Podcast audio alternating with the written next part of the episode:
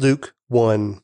Many people have set out to write accounts about the events that have been fulfilled among us. They used the eyewitness reports circulating among us from the early disciples.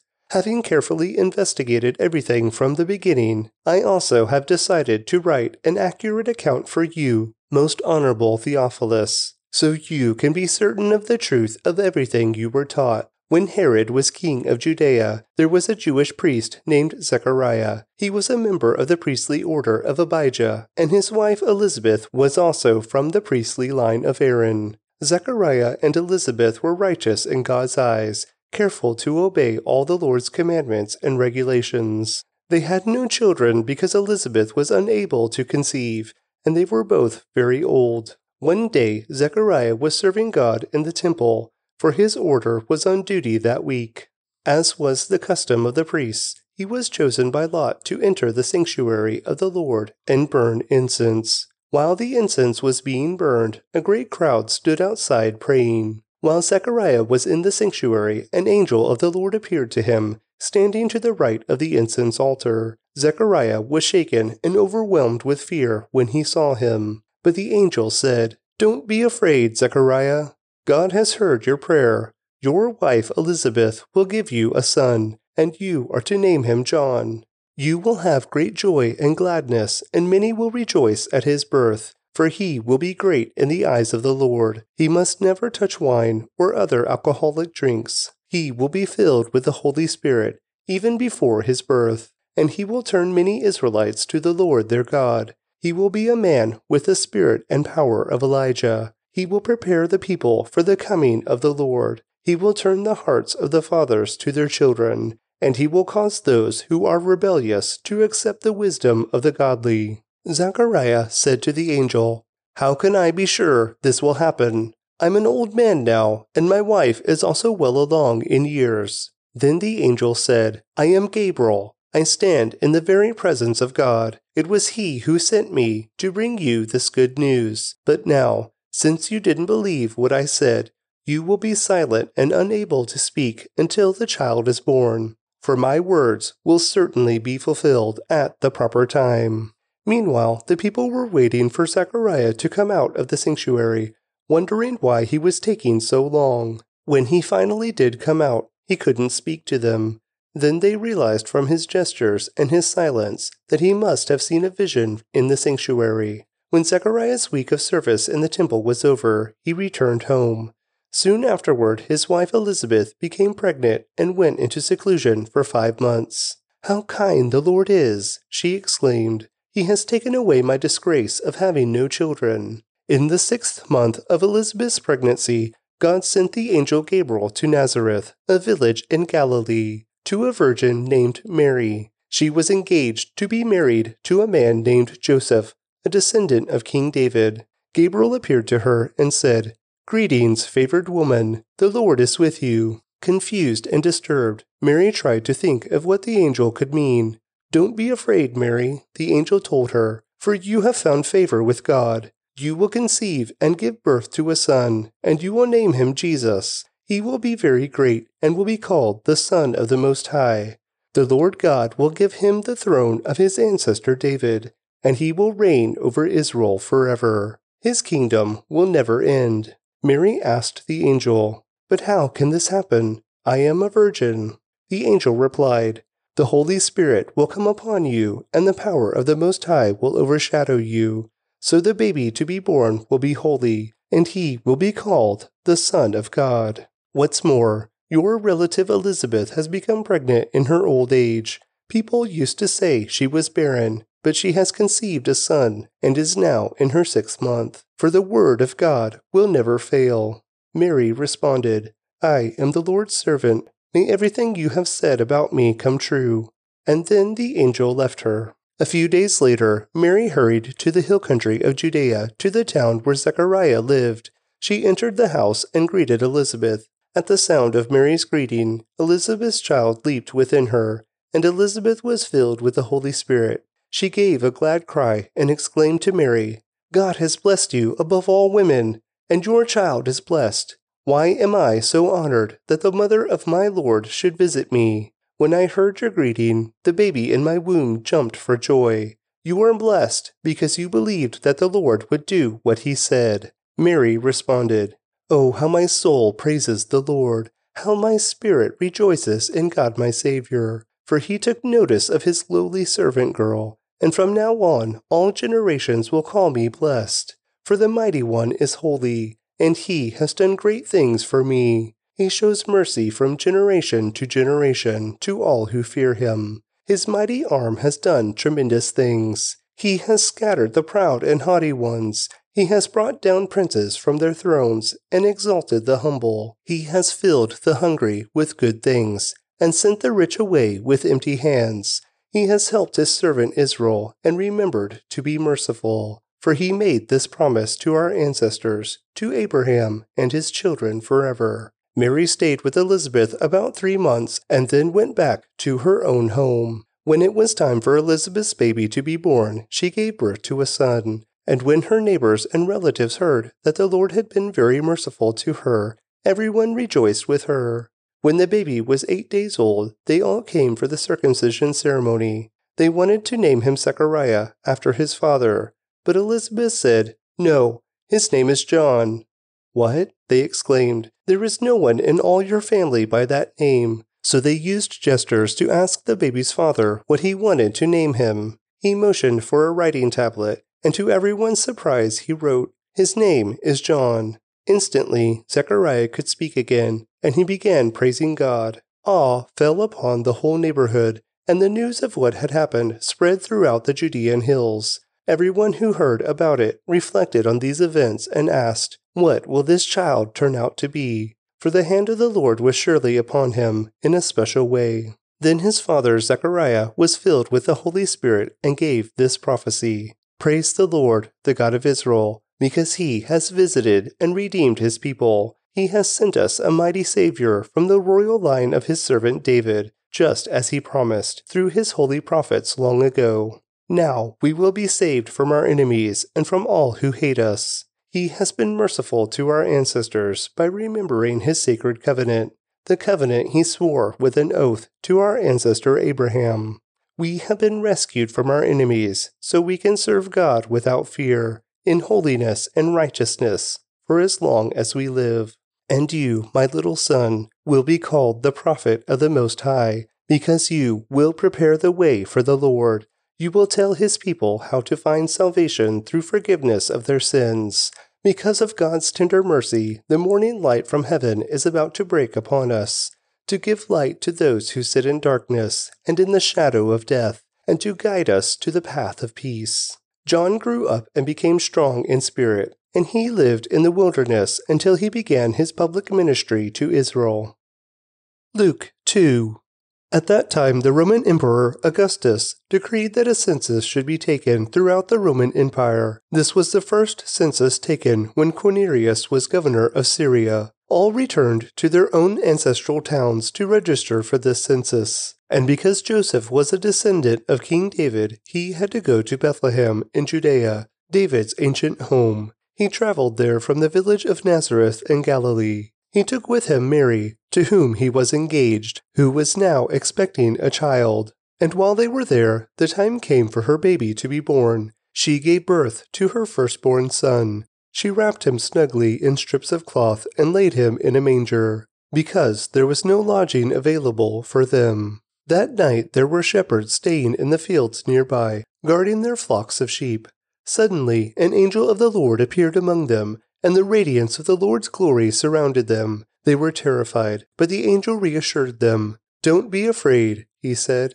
I bring you good news that will bring great joy to all people. The Savior, yes, the Messiah, the Lord, has been born today in Bethlehem, the city of David, and you will recognize him by this sign. You will find a baby wrapped snugly in strips of cloth, lying in a manger.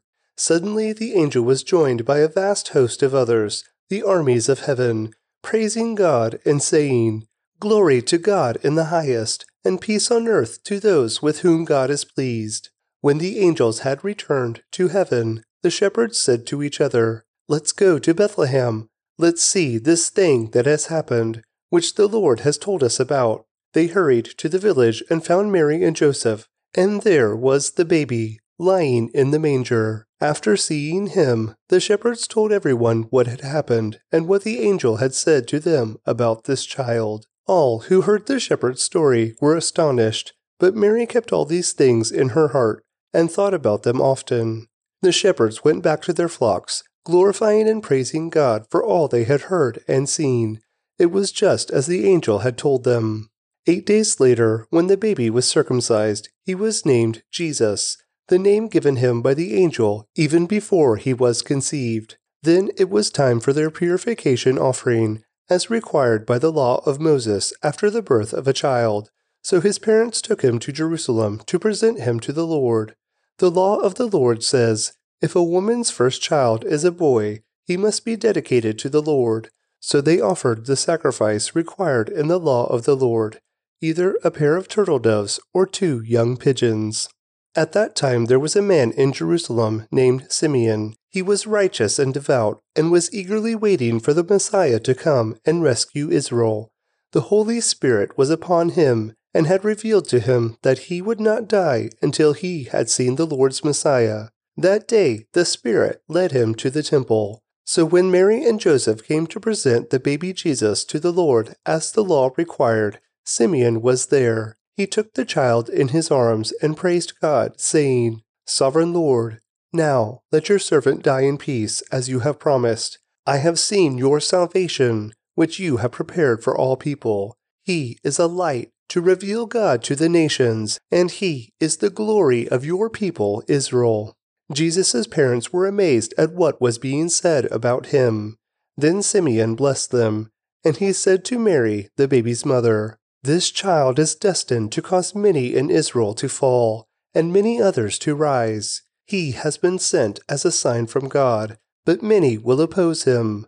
As a result, the deepest thoughts of many hearts will be revealed, and a sword will pierce your very soul. Anna, a prophet, was also there in the temple. She was the daughter of Phanuel, from the tribe of Asher, and she was very old. Her husband died when they had been married only seven years. Then she lived as a widow to the age of 84. She never left the temple, but stayed there day and night, worshiping God with fasting and prayer. She came along just as Simeon was talking with Mary and Joseph, and she began praising God. She talked about the child to everyone who had been waiting expectantly for God to rescue Jerusalem. When Jesus' parents had fulfilled all the requirements of the law of the Lord, they returned home to Nazareth in Galilee. There the child grew up healthy and strong. He was filled with wisdom, and God's favor was on him.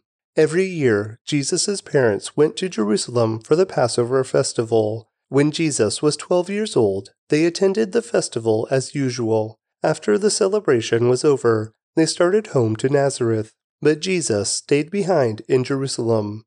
His parents didn't miss him at first because they assumed he was among the other travelers. But when he didn't show up that evening, they started looking for him among their relatives and friends. When they couldn't find him, they went back to Jerusalem to search for him there. Three days later, they finally discovered him in the temple, sitting among the religious teachers, listening to them and asking questions. All who heard him were amazed at his understanding and his answers.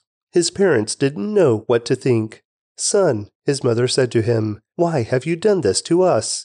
Your father and I have been frantic, searching for you everywhere. But why did you need to search? He asked. Didn't you know that I must be in my father's house? But they didn't understand what he meant. Then he returned to Nazareth with them, and was obedient to them. And his mother stored all these things in her heart. Jesus grew in wisdom and in stature and in favor with God and all the people. Luke 3 It was now the fifteenth year of the reign of Tiberius, the Roman emperor. Pontius Pilate was governor over Judea. Herod Antipas was ruler over Galilee. His brother Philip was ruler over Iturea and Trachonitis. Lysanias was ruler over Abilene. Annas and Caiaphas were the high priests. At this time, a message from God came to John, son of Zechariah, who was living in the wilderness. Then John went from place to place on both sides of the Jordan River, preaching that people should be baptized to show that they had repented of their sins and turned to God to be forgiven. Isaiah had spoken of John when he said, He is a voice shouting in the wilderness, Prepare the way for the Lord's coming, clear the road for him. The valleys will be filled, and the mountains and hills made level. The curves will be straightened, and the rough places made smooth, and then all people will see the salvation sent from God. When the crowds came to John for baptism, he said, You brood of snakes, who warned you to flee the coming wrath? Prove by the way you live that you have repented of your sins and turned to God. Don't just say to each other, We're safe, for we are descendants of Abraham. That means nothing, for I tell you, God can create children of Abraham from these very stones. Even now, the axe of God's judgment is poised, ready to sever the roots of the trees. Yes, every tree that does not produce good fruit will be chopped down and thrown into the fire. The crowds asked, What should we do? John replied, If you have two shirts, give one to the poor. If you have food, share it with those who are hungry. Even corrupt tax collectors came to be baptized and asked, Teacher, what should we do? He replied, Collect no more taxes than the government requires. What should we do? asked some soldiers. John replied, Don't extort money or make false accusations, and be content with your pay. Everyone was expecting the Messiah to come soon, and they were eager to know whether John might be the Messiah. John answered their questions by saying, I baptize you with water, but someone is coming soon who is greater than I am, so much greater that I'm not even worthy to be his slave and untie the straps of his sandals. He will baptize you with the Holy Spirit and with fire. He is ready to separate the chaff from the wheat with his winnowing fork. Then he will clean up the threshing area, gathering the wheat into his barn, but burning the chaff with never ending fire. John used many such warnings as he announced the good news to the people. John also publicly criticized Herod Antipas, the ruler of Galilee, for marrying Herodias, his brother's wife, and for many other wrongs he had done. So Herod put John in prison, adding this sin to his many others. One day, when the crowds were being baptized, Jesus himself was baptized. As he was praying, the heavens opened, and the Holy Spirit in bodily form descended on him like a dove. And a voice from heaven said, You are my dearly loved Son, and you bring me great joy. Jesus was about thirty years old when he began his public ministry. Jesus was known as the son of Joseph.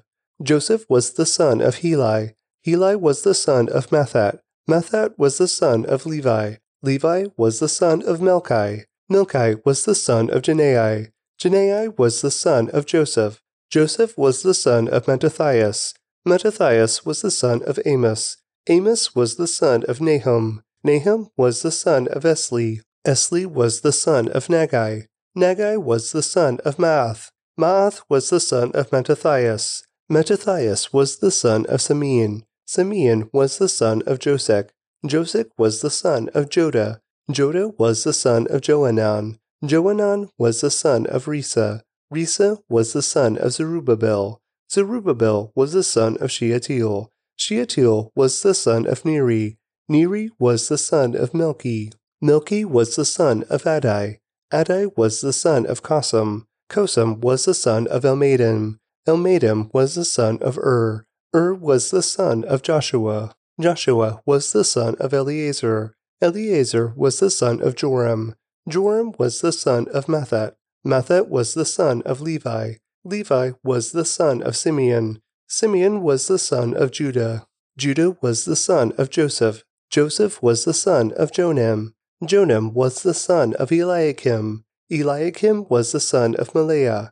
Melea was the son of Menna. Menna was the son of Mattatha. Mattatha was the son of Nathan. Nathan was the son of David. David was the son of Jesse. Jesse was the son of Obed. Obed was the son of Boaz. Boaz was the son of Salmon. Salmon was the son of Nahshon. Nahshon was the son of Amminadab.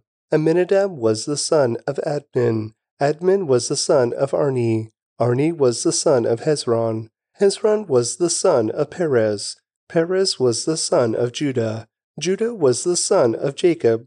Jacob was the son of Isaac. Isaac was the son of Abraham.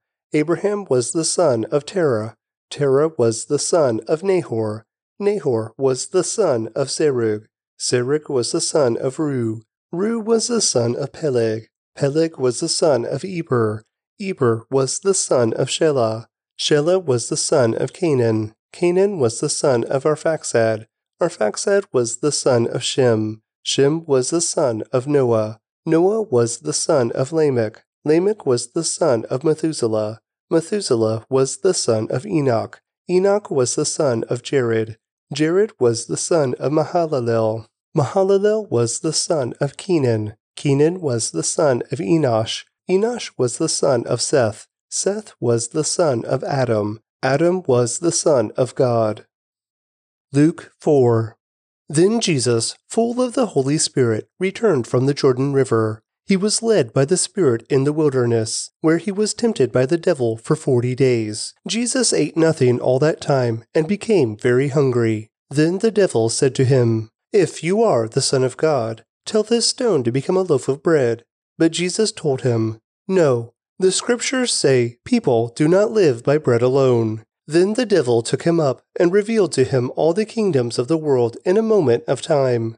I will give you the glory of these kingdoms and authority over them, the devil said, because they are mine to give to anyone I please.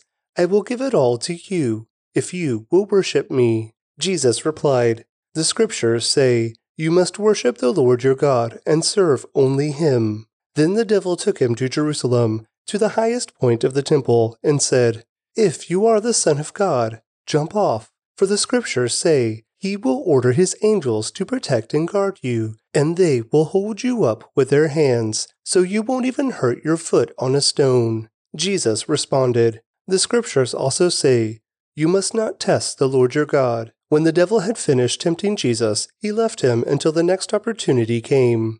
Then Jesus returned to Galilee, filled with the Holy Spirit's power. Reports about him spread quickly through the whole region. He taught regularly in their synagogues and was praised by everyone. When he came to the village of Nazareth, his boyhood home, he went as usual to the synagogue on the Sabbath and stood up to read the scriptures. The scroll of Isaiah the prophet was handed to him. He unrolled the scroll and found the place where it was written, The Spirit of the Lord is upon me for he has anointed me to bring good news to the poor. He has sent me to proclaim that captives will be released, that the blind will see, that the oppressed will be set free, and that the time of the Lord's favor has come. He rolled up the scroll, handed it back to the attendant, and sat down. All eyes in the synagogue looked at him intently. Then he began to speak to them. The scripture you've just heard has been fulfilled this very day. Everyone spoke well of him and was amazed by the gracious words that came from his lips. How can this be? They asked. Isn't this Joseph's son? Then he said, You will undoubtedly quote me this proverb Physician, heal yourself, meaning, do miracles here in your hometown, like those you did in Capernaum. But I tell you the truth. No prophet is accepted in his own hometown. Certainly, there were many needy widows in Israel in Elijah's time when the heavens were closed for three and a half years, and a severe famine devastated the land. Yet Elijah was not sent to any of them. He was sent instead to a foreigner, a widow of Zarephath, in the land of Sidon. And many in Israel had leprosy in the time of the prophet Elisha, but the only one healed was Naaman, a Syrian. When they heard this, the people in the synagogue were furious. Jumping up, they mobbed him and forced him to the edge of the hill on which the town was built. They intended to push him over the cliff, but he passed right through the crowd and went on his way. Then Jesus went to Capernaum, a town in Galilee, and taught there in the synagogue every Sabbath day. There, too, the people were amazed at his teaching, for he spoke with authority.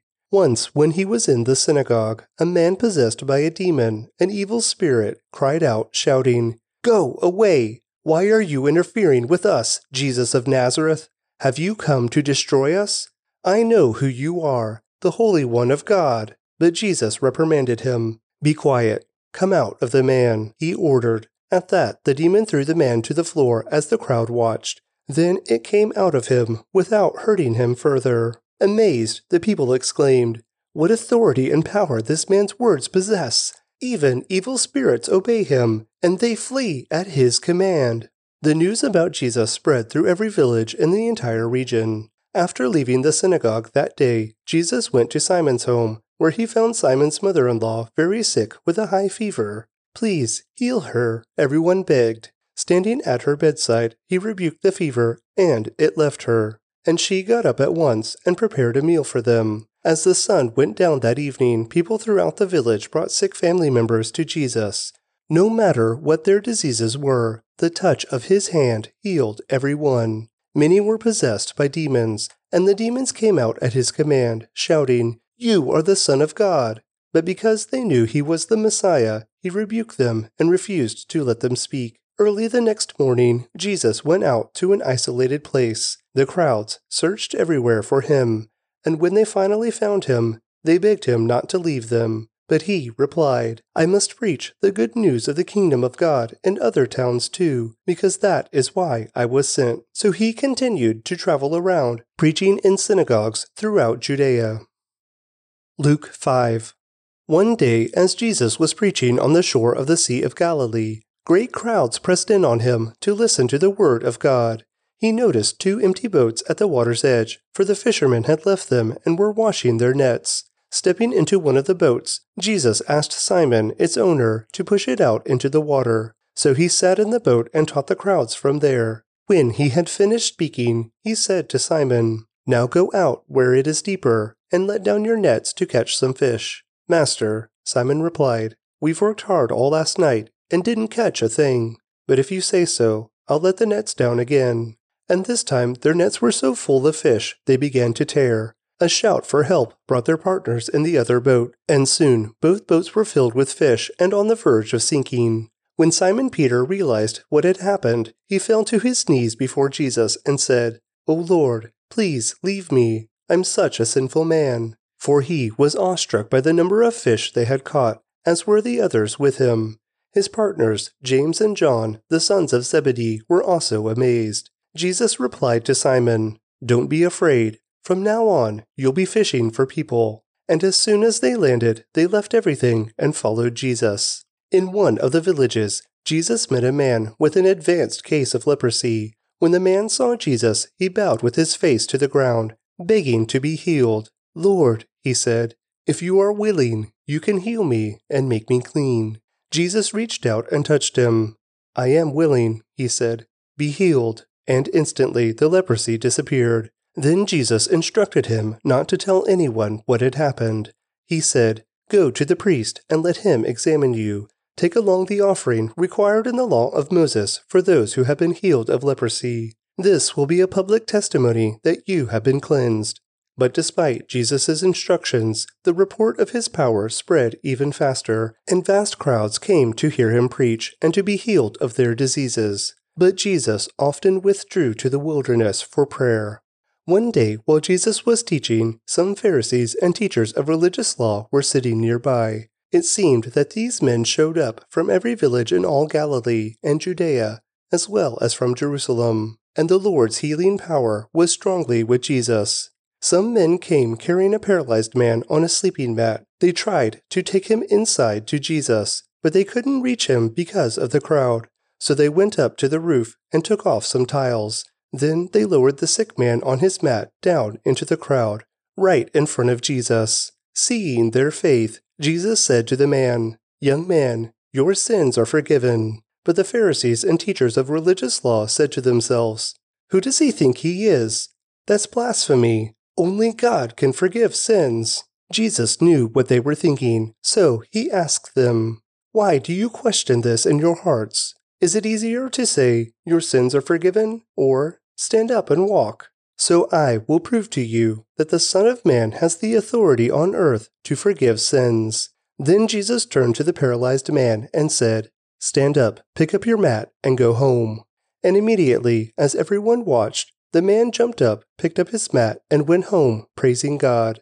Everyone was gripped with great wonder and awe, and they praised God, exclaiming, We have seen amazing things today.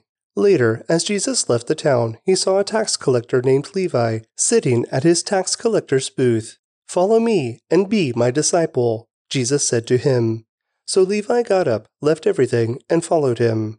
Later, Levi held a banquet in his home with Jesus as the guest of honor. Many of Levi's fellow tax collectors and other guests also ate with him. But the Pharisees and their teachers of religious law complained bitterly to Jesus' disciples. Why do you eat and drink with such scum?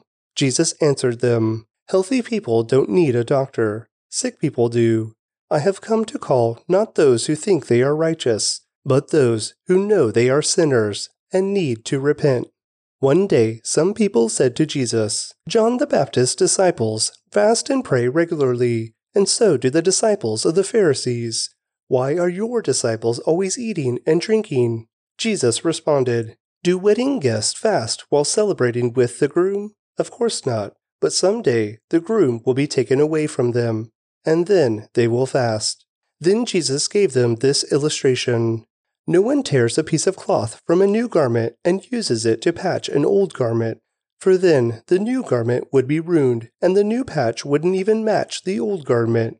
And no one puts new wine into old wineskins, for the new wine would burst the wineskins, spilling the wine and ruining the skins. New wine must be stored in new wineskins. But no one who drinks the old wine seems to want the new wine. The old is just fine, they say.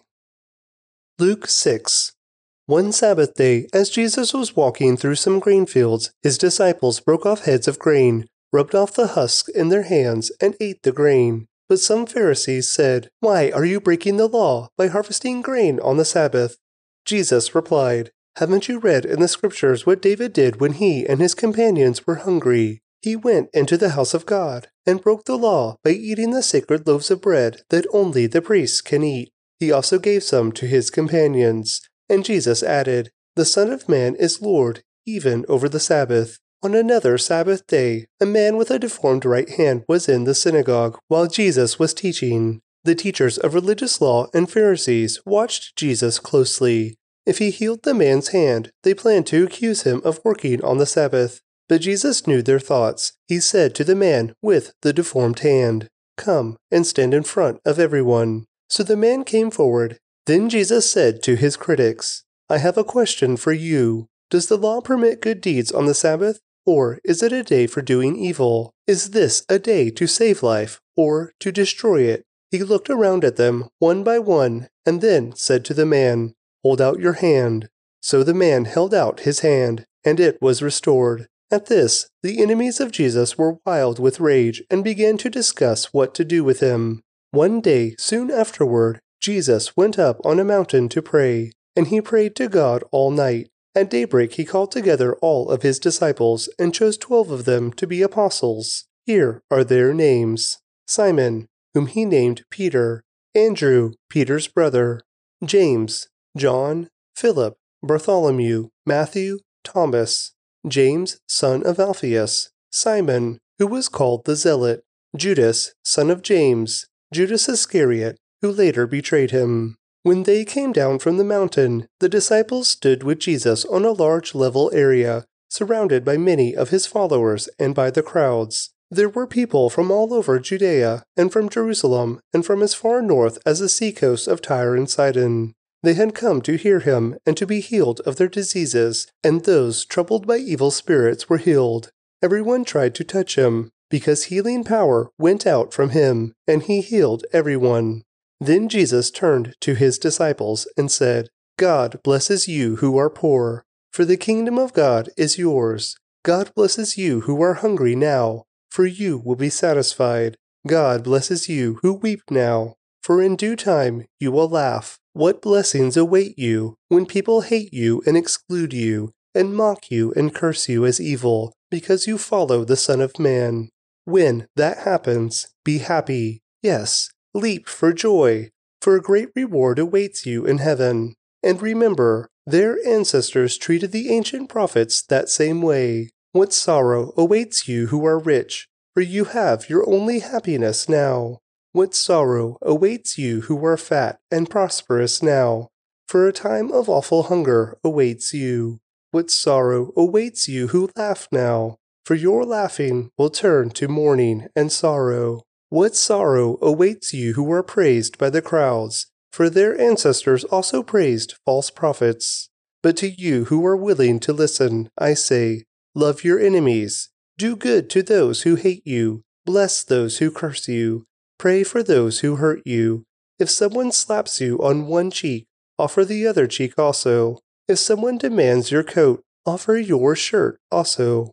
Give to anyone who asks, and when things are taken away from you, don't try to get them back. Do to others as you would like them to do to you. If you love only those who love you, why should you get credit for that? Even sinners love those who love them. And if you do good to only those who do good to you, why should you get credit? Even sinners do that much. And if you lend money only to those who can repay you, why should you get credit? Even sinners will lend to other sinners for a full return.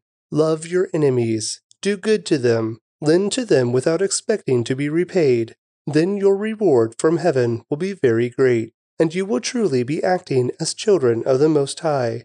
For he is kind to those who are unthankful and wicked. You must be compassionate, just as your Father is compassionate.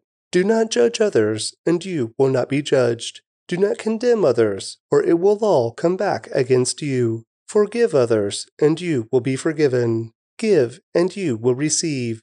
Your gift will return to you in full, pressed down, shaken together to make room for more, running over and poured into your lap. The amount you give will determine the amount you get back. Then Jesus gave the following illustration Can one blind person lead another? Won't they both fall into a ditch? Students are not greater than their teacher, but the student who is fully trained will become like the teacher. And why worry about a speck in your friend's eye when you have a log in your own? How can you think of saying, Friend, let me help you get rid of that speck in your eye, when you can't see past the log in your own eye? Hypocrite, first get rid of the log in your own eye, then you will see well enough to deal with the speck in your friend's eye. A good tree can't produce bad fruit, and a bad tree can't produce good fruit. A tree is identified by its fruit. Figs are never gathered from thorn bushes, and grapes are not picked from bramble bushes.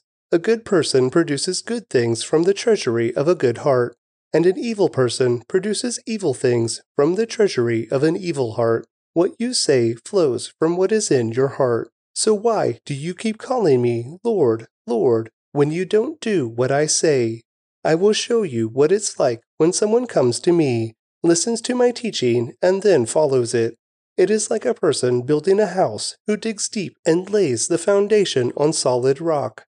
When the floodwaters rise and break against that house, it stands firm because it is well built. But anyone who hears and doesn't obey is like a person who builds a house right on the ground, without a foundation. When the floods sweep down against that house, it will collapse into a heap of ruins.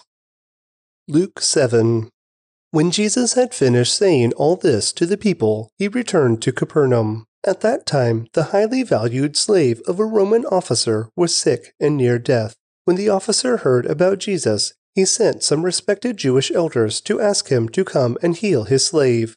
So they earnestly begged Jesus to help the man. If anyone deserves your help, he does, they said, for he loves the Jewish people and even built a synagogue for us. So Jesus went with them. But just before they arrived at the house, the officer sent some friends to say, Lord, don't trouble yourself by coming to my home, for I am not worthy of such an honor. I am not even worthy to come and meet you. Just say the word from where you are, and my servant will be healed. I know this because I am under the authority of my superior officers, and I have authority over my soldiers. I only need to say, Go, and they go, or Come, and they come. And if I say to my slaves, Do this, they do it. When Jesus heard this, he was amazed. Turning to the crowd that was following him, he said, I tell you, I haven't seen faith like this in all Israel. And when the officer's friends returned to his house, they found the slave completely healed. Soon afterward, Jesus went with his disciples to the village of Nain, and a large crowd followed him. A funeral procession was coming out as he approached the funeral gate. The young man who had died was a widow's only son, and a large crowd from the village was with her. When the Lord saw her, his heart overflowed with compassion. Don't cry, he said. Then he walked over to the coffin and touched it, and the bearers stopped. Young man, he said, I tell you, get up. Then the dead boy sat up and began to talk, and Jesus gave him back to his mother. Great fear swept the crowd, and they praised God, saying, A mighty prophet has risen among us, and God has visited his people today. And the news about Jesus spread throughout Judea. And the news about Jesus spread throughout Judea and the surrounding countryside. The disciples of John the Baptist told John about everything Jesus was doing. So John called for two of his disciples, and he sent them to the Lord to ask him, Are you the Messiah we've been expecting, or should we keep looking for someone else? John's two disciples found Jesus and said to him, John the Baptist sent us to ask you, Are you the Messiah we've been expecting, or should we keep looking for someone else? At that very time, Jesus cured many people of their diseases illnesses, and evil spirits, and he restored sight to many who were blind. Then he told John's disciples, Go back to John and tell him what you have seen and heard. The blind see, the lame walk, those with leprosy are cured, the deaf hear, the dead are raised to life, and the good news is being preached to the poor. And he added, God blesses those who do not fall away because of me. After John's disciples left, Jesus began talking about him to the crowds. What kind of man did you go into the wilderness to see? Was he a weak reed, swayed by every breath of wind? Or were you expecting to see a man dressed in expensive clothes? No. People who wear beautiful clothes and live in luxury are found in palaces. Were you looking for a prophet? Yes, and he is more than a prophet. John is the man to whom the scriptures refer when they say, Look, I am sending my messenger ahead of you, and he will prepare your way before you. I tell you, of all who have ever lived, none is greater than John. Yet even the least person in the kingdom of God is greater than he is. When they heard this, all the people, even the tax collectors, agreed that God's way was right, for they had been baptized by John. But the Pharisees and experts in religious law rejected God's plan for them for they had refused John's baptism. To what can I compare the people of this generation? Jesus asked. How can I describe them? They are like children playing a game in the public square. They complain to their friends. We played wedding songs, and you didn't dance. So we played funeral songs, and you didn't weep. For John the Baptist didn't spend time eating bread or drinking wine, and you say, He's possessed by a demon. The Son of Man, on the other hand, feasts and drinks, and you say, He's a glutton and a drunkard and a friend of tax collectors and other sinners. But wisdom is shown to be right by the lives of those who follow it. One of the Pharisees asked Jesus to have dinner with him, so Jesus went to his home and sat down to eat. When a certain immoral woman from the city heard that he was eating there, she brought a beautiful alabaster jar filled with expensive perfume. Then she knelt behind him at his feet, weeping. Her tears fell on his feet, and she wiped them off with her hair. Then she kept kissing his feet and putting perfume on them. When the Pharisee who had invited him saw this, he said to himself, If this man were a prophet, he would know what kind of woman is touching him. She's a sinner. Then Jesus answered his thoughts. Simon, he said to the Pharisee, I have something to say to you. Go ahead, teacher, Simon replied. Then Jesus told him this story A man loaned money to two people, 500 pieces of silver to one, and 50 pieces to the other. But neither of them could repay him, so he kindly forgave them both, canceling their debts. Who do you suppose loved him more after that? Simon answered, I suppose the one for whom he canceled the larger debt. That's right, Jesus said. Then he turned to the woman and said to Simon, Look at this woman kneeling here. When I entered your home, you didn't offer me water to wash the dust from my feet, but she has washed them with her tears and wiped them with her hair. You didn't greet me with a kiss, but from the time I first came in, she has not stopped kissing my feet. You neglected the courtesy of olive oil to anoint my head, but she has anointed my feet with rare perfume. I tell you, her sins, and they are many, have been forgiven. So she has shown me much love. But a person who is forgiven little shows only little love. Then Jesus said to the woman, Your sins are forgiven. The men at the table said among themselves, Who is this man that goes around forgiving sins? And Jesus said to the woman, Your faith has saved you. Go in peace. Luke 8 Soon afterward, Jesus began a tour of the nearby towns and villages, preaching and announcing the good news about the kingdom of God. He took his twelve disciples with him, along with some women who had been cured of evil spirits and diseases. Among them were Mary Magdalene, from whom he had cast out seven demons, Joanna, the wife of Chuza, Herod's business manager, Susanna, and many others who were contributing from their own resources to support Jesus and his disciples. One day, Jesus told a story in the form of a parable to a large crowd that had gathered from many towns to hear him. A farmer went out to plant his seed. As he scattered it across his field, some seed fell on a footpath where it was stepped on, and the birds ate it. Other seed fell among rocks. It began to grow, but the plant soon wilted and died for lack of moisture. Other seed fell among thorns that grew up with it and choked out the tender plants. Still other seed fell on fertile soil.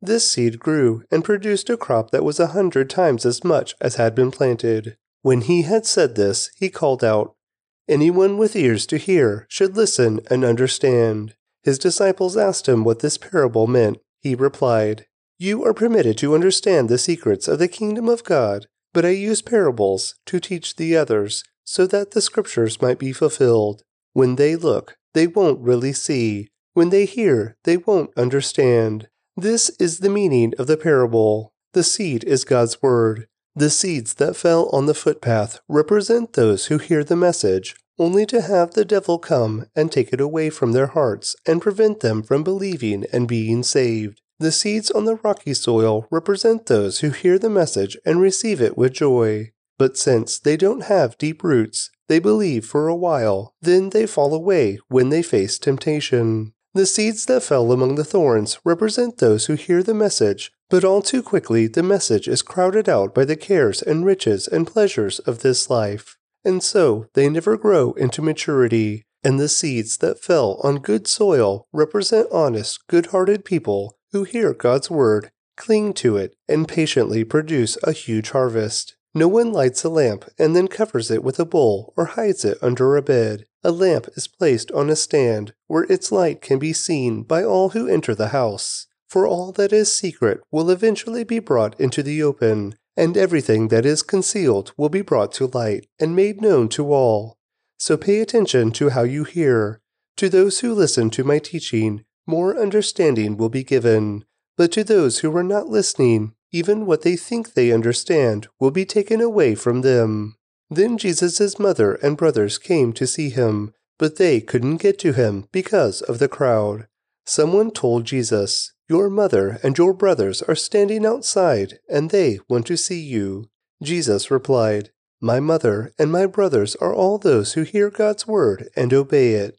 One day Jesus said to his disciples, Let's cross to the other side of the lake. So they got into a boat and started out. As they sailed across, Jesus settled down for a nap. But soon a fierce storm came down on the lake. The boat was filling with water, and they were in real danger. The disciples went and woke him up, shouting, Master, Master, we're going to drown. When Jesus woke up, he rebuked the wind and the raging waves. Suddenly the storm stopped and all was calm. Then he asked them, Where is your faith? The disciples were terrified and amazed. Who is this man? They asked each other. When he gives a command, even the wind and waves obey him.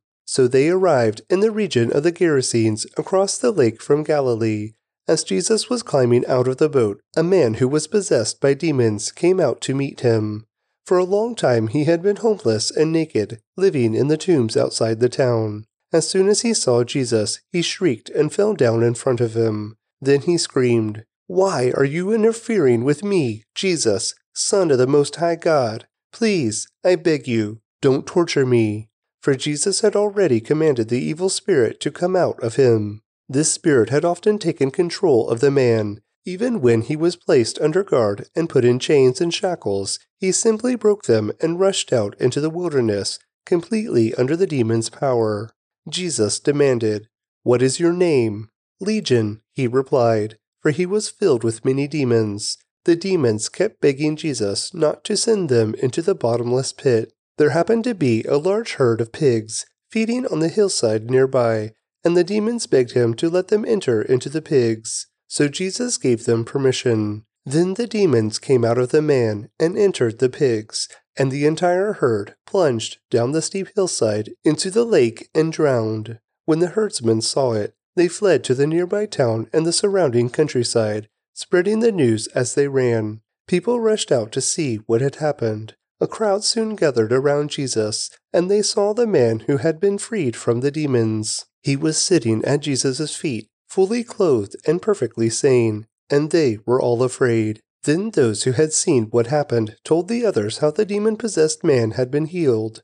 And all the people in the region of the Gerasenes begged Jesus to go away and leave them alone, for a great wave of fear swept over them. So Jesus returned to the boat and left, crossing back to the other side of the lake. The man who had been freed from the demons begged to go with him, but Jesus sent him home, saying, No, go back to your family and tell them everything God has done for you. So he went all through the town proclaiming the great things Jesus had done for him. On the other side of the lake, the crowds welcomed Jesus because they had been waiting for him. Then a man named Jairus, a leader of the local synagogue, came and fell at Jesus' feet, pleading with him to come home with him. His only daughter, who was about twelve years old, was dying. As Jesus went with him, he was surrounded by the crowds. A woman in the crowd had suffered for twelve years with constant bleeding, and she could find no cure. Coming up behind Jesus, she touched the fringe of his robe. Immediately, the bleeding stopped. Who touched me? Jesus asked. Everyone denied it, and Peter said, Master, this whole crowd is pressing up against you. But Jesus said, Someone deliberately touched me, for I felt healing power go out from me. When the woman realized that she could not stay hidden, she began to tremble and fell to her knees in front of him. The whole crowd heard her explain why she had touched him and that she had been immediately healed. Daughter, he said to her, your faith has made you well. Go in peace. While he was still speaking to her, a messenger arrived from the home of Jairus, the leader of the synagogue. He told him, Your daughter is dead. There's no use troubling the teacher now. But when Jesus heard what had happened, he said to Jairus, Don't be afraid, just have faith, and she will be healed. When they arrived at the house, Jesus wouldn't let anyone go in with him except Peter, John, James, and the little girl's father and mother. The house was filled with people weeping and wailing, but he said, Stop the weeping. She isn't dead. She's only asleep. But the crowd laughed at him because they all knew she had died. Then Jesus took her by the hand and said in a loud voice, My child, get up. And at that moment her life returned and she immediately stood up. Then Jesus told them to give her something to eat. Her parents were overwhelmed, but Jesus insisted that they not tell anyone what had happened. Luke 9 One day Jesus called together his twelve disciples and gave them power and authority to cast out all demons and to heal all diseases. Then he sent them out to tell everyone about the kingdom of God and to heal the sick. Take nothing for your journey, he instructed them don't take a walking stick, a traveler's bag, food, money, or even a change of clothes. Wherever you go, stay in the same house until you leave town. And if a town refuses to welcome you, shake its dust from your feet as you leave to show that you have abandoned those people to their fate. So they began their circuit of the villages, preaching the good news and healing the sick. When Herod Antipas, the ruler of Galilee, heard about everything Jesus was doing, he was puzzled some were saying that John the Baptist had been raised from the dead. Others thought Jesus was Elijah or one of the other prophets risen from the dead. I beheaded John, Herod said. So who is this man whom I hear such stories? And he kept trying to see him. When the apostles returned, they told Jesus everything they had done. Then he slipped quietly away with them toward the town of Bethsaida. But the crowds found out where he was going, and they followed him. He welcomed them and taught them about the kingdom of God, and he healed those who were sick. Late in the afternoon, the twelve disciples came to him and said, Send the crowds away to the nearby villages and farms so they can find food and lodging for the night. There is nothing to eat here in this remote place. But Jesus said, You feed them. But we have only five loaves of bread and two fish, they answered. Or are you expecting us to go and buy enough food for this whole crowd? For there were about five thousand men there. Jesus replied, Tell them to sit down in groups of about fifty each. So the people all sat down. Jesus took the five loaves and two fish, looked up toward heaven, and blessed them. Then, breaking the loaves into pieces, he kept giving the bread and fish to the disciples so they could distribute it to the people. They all ate as much as they wanted, and afterward the disciples picked up twelve baskets of leftovers. One day Jesus left the crowds to pray alone. Only his disciples were with him, and he asked them, Who do people say I am? Well, they replied, some say John the Baptist, some say Elijah, and others say you are one of the other ancient prophets risen from the dead. Then he asked them, But who do you say I am? Peter replied, You are the Messiah sent from God. Jesus warned his disciples not to tell anyone who he was. The Son of Man must suffer many terrible things, he said. He will be rejected by the elders, the leading priests, and the teachers of religious law. He will be killed but on the third day he will be raised from the dead. Then he said to the crowd, If any of you wants to be my follower, you must give up your own way, take up your cross daily, and follow me. If you try to hang on to your life, you will lose it. But if you give up your life for my sake, you will save it. And what do you benefit if you gain the whole world, but are yourself lost or destroyed? If anyone is ashamed of me and my message, the Son of Man will be ashamed of that person when he returns in his glory, and in the glory of the Father and the holy angels. I tell you the truth. Some standing here right now will not die before they see the kingdom of God. About eight days later, Jesus took Peter, John, and James up on a mountain to pray. And as he was praying, the appearance of his face was transformed, and his clothes became dazzling white. Suddenly, two men, Moses and Elijah, appeared and began talking with Jesus. They were glorious to see, and they were speaking about his exodus from this world, which was about to be fulfilled in Jerusalem. Peter and the others had fallen asleep. When they woke up, they saw Jesus' glory and the two men standing with him. As Moses and Elijah were starting to leave, Peter, not even knowing what he was saying, blurted out, Master, it's wonderful for us to be here. Let's make three shelters as memorials one for you, one for Moses, and one for Elijah. But even as he was saying this, a cloud overshadowed them, and terror gripped them as the cloud covered them. Then a voice from the cloud said, This is my Son, my chosen one. Listen to him. When the voice finished, Jesus was there alone. They didn't tell anyone at that time what they had seen. The next day, after they had come down the mountain, a large crowd met Jesus. A man in the crowd called out to him, Teacher, I beg you to look at my son, my only child. An evil spirit keeps seizing him, making him scream. It throws him into convulsions so that he foams at the mouth. It batters him and hardly ever leaves him alone. I begged your disciples to cast out the spirit, but they couldn't do it. Jesus said, You faithless and corrupt people, how long must I be with you and put up with you? Then he said to the man, Bring your son here.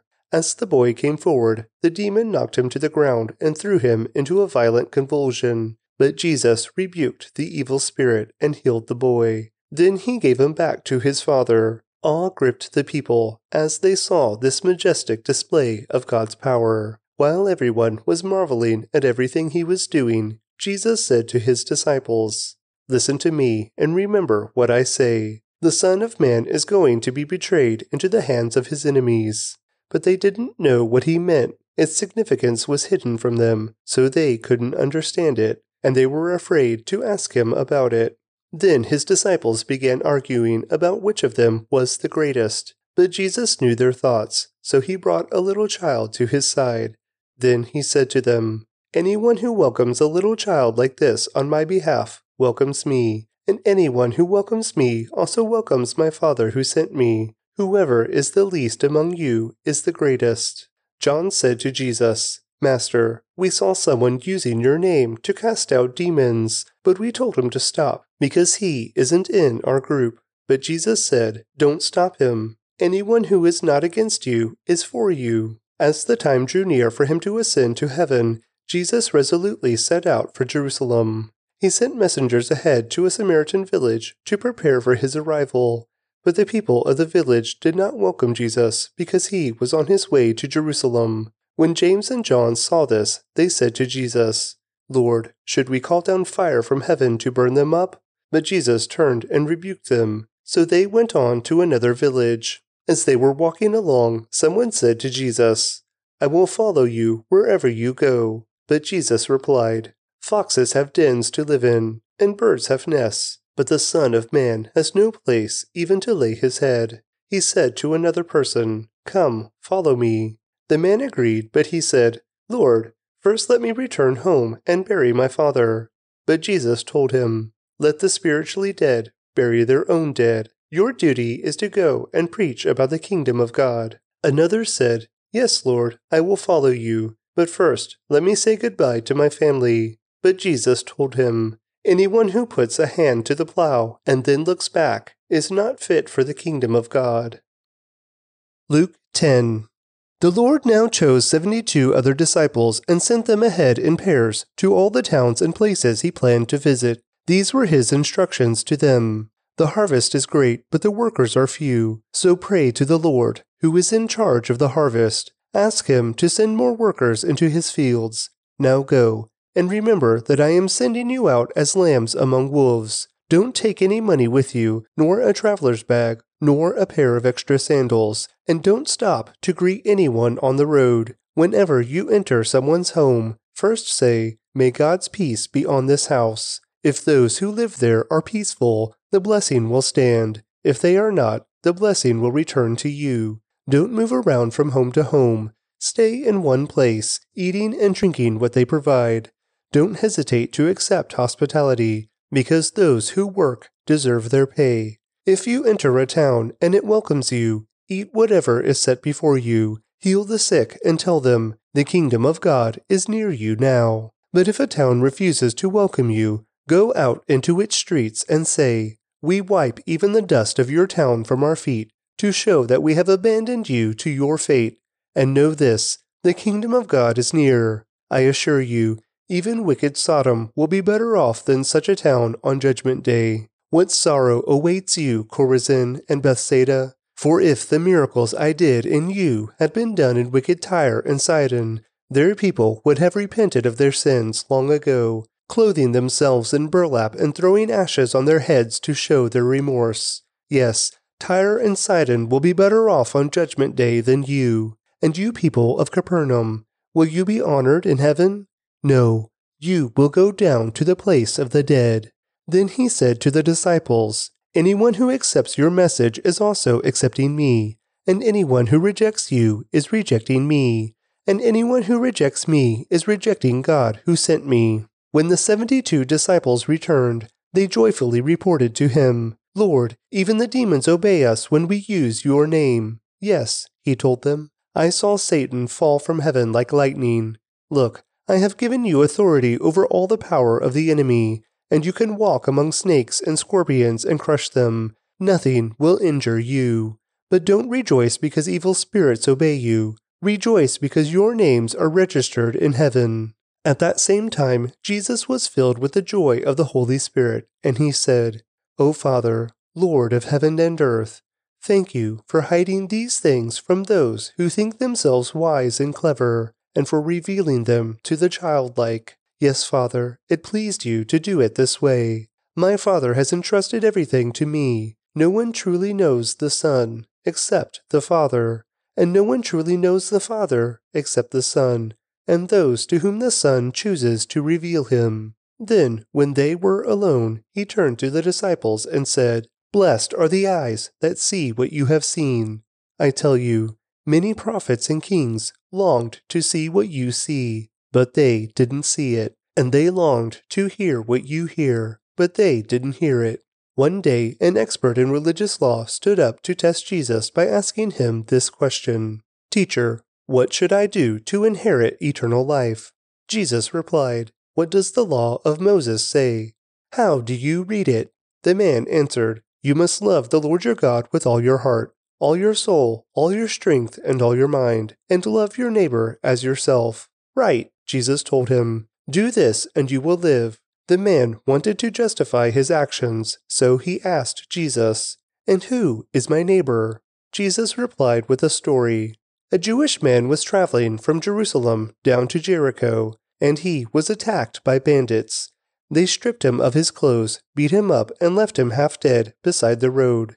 By chance, a priest came along, but when he saw the man lying there, he crossed to the other side of the road and passed him by. A temple assistant walked over and looked at him lying there, but he also passed by on the other side. Then a despised Samaritan came along, and when he saw the man, he felt compassion for him. Going over to him, the Samaritan soothed his wounds with olive oil and wine and bandaged them. Then he put the man on his own donkey and took him to an inn, where he took care of him. The next day he handed the innkeeper two silver coins, telling him, Take care of this man. If his bill runs higher than this, I'll pay you the next time I'm here. Now, which of these three would you say was a neighbor to the man who was attacked by bandits? Jesus asked. The man replied, The one who showed him mercy. Then Jesus said, Yes, now go and do the same. As Jesus and the disciples continued on their way to Jerusalem, they came to a certain village where a woman named Martha welcomed him into her home. Her sister Mary sat at the Lord's feet, listening to what he taught, but Martha was distracted by the big dinner she was preparing. She came to Jesus and said, Lord, doesn't it seem unfair to you that my sister just sits here while I do all the work? Tell her to come and help me. But the Lord said to her, My dear Martha, you are worried and upset over all these details. There is only one thing worth being concerned about. Mary has discovered it, and it will not be taken away from her. Luke 11. Once Jesus was in a certain place praying. As he finished, one of his disciples came to him and said, Lord, teach us to pray, just as John taught his disciples. Jesus said, This is how you should pray Father, May your name be kept holy. May your kingdom come soon. Give us each day the food we need, and forgive us our sins, as we forgive those who sin against us. And don't let us yield to temptation. Then, teaching them more about prayer, he used this story. Suppose you went to a friend's house at midnight, wanting to borrow three loaves of bread. You say to him, A friend of mine has just arrived for a visit, and I have nothing for him to eat and suppose he calls out from his bedroom, Don't bother me, the door is locked for the night, and my family and I are all in bed. I can't help you. But I tell you this, though he won't do it for friendship's sake, if you keep knocking long enough, he will get up and give you whatever you need, because of your shameless persistence. And so I tell you, keep on asking, and you will receive what you ask for. Keep on seeking, and you will find. Keep on knocking, and the door will be opened to you. For everyone who asks receives, everyone who seeks finds, and to everyone who knocks the door will be opened. You fathers, if your children ask for a fish, do you give them a snake instead? Or if they ask for an egg, do you give them a scorpion? Of course not. So if you sinful people know how to give good gifts to your children, how much more will your heavenly Father give the Holy Spirit to those who ask him? One day, Jesus cast out a demon from a man who couldn't speak, and when the demon was gone, the man began to speak. The crowds were amazed, but some of them said, No wonder he can cast out demons. He gets his power from Satan, the prince of demons. Others, trying to test Jesus, demanded that he show them a miraculous sign from heaven to prove his authority. He knew their thoughts, so he said, any kingdom divided by civil war is doomed. A family splintered by feuding will fall apart. You say I am empowered by Satan, but if Satan is divided and fighting against himself, how can his kingdom survive? And if I am empowered by Satan, what about your own exorcists?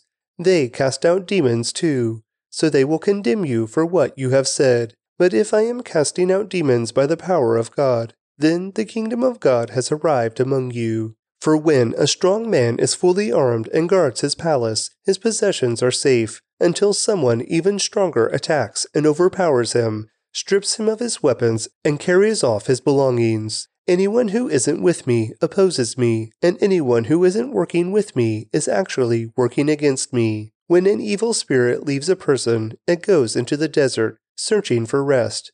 But when it finds none, it says, I will return to the person I came from. So it returns and finds that its former home is all swept and in order. Then the spirit finds seven other spirits more evil than itself, and they all enter the person and live there. And so that person is worse off than before. As he was speaking, a woman in the crowd called out, God bless your mother, and the womb from which you came, and the breasts that nursed you. Jesus replied, But even more blessed are all who hear the word of God and put it into practice. As the crowd pressed in on Jesus, he said, This evil generation keeps asking me to show them a miraculous sign, but the only sign I will give them is the sign of Jonah. What happened to him was a sign to the people of Nineveh that God had sent him. What happens to the Son of Man will be a sign to these people that he was sent by God.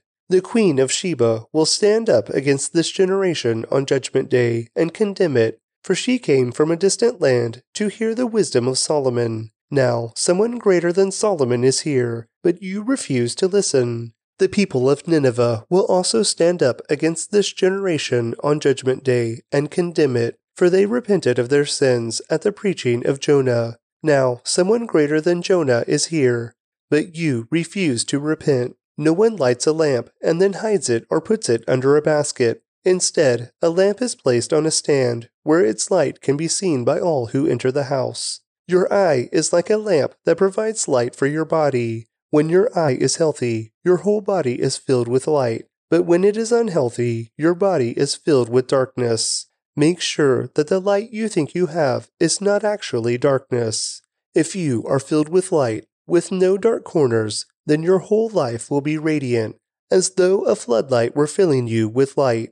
As Jesus was speaking, one of the Pharisees invited him home for a meal, so he went in and took his place at the table.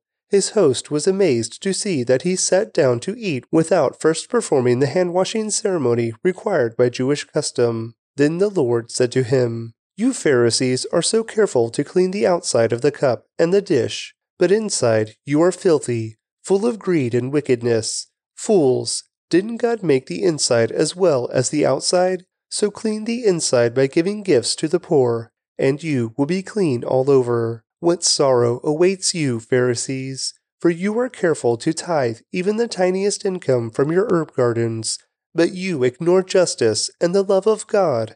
You should tithe, yes, but do not neglect the more important things. What sorrow awaits you, Pharisees, for you love to sit in the seats of honor in the synagogues and receive respectful greetings as you walk in the marketplaces. Yes, what sorrow awaits you, for you are like hidden graves in a field. People walk over them without knowing the corruption they are stepping on. Teacher, said an expert in religious law, you have insulted us too in what you just said. Yes, said Jesus. What sorrow also awaits you, experts in religious law, for you crush people with unbearable religious demands, and you never lift a finger to ease the burden. What sorrow awaits you, for you build monuments for the prophets your own ancestors killed long ago. But in fact, you stand as witnesses who agree with what your ancestors did. They killed the prophets, and you join in their crime by building the monuments.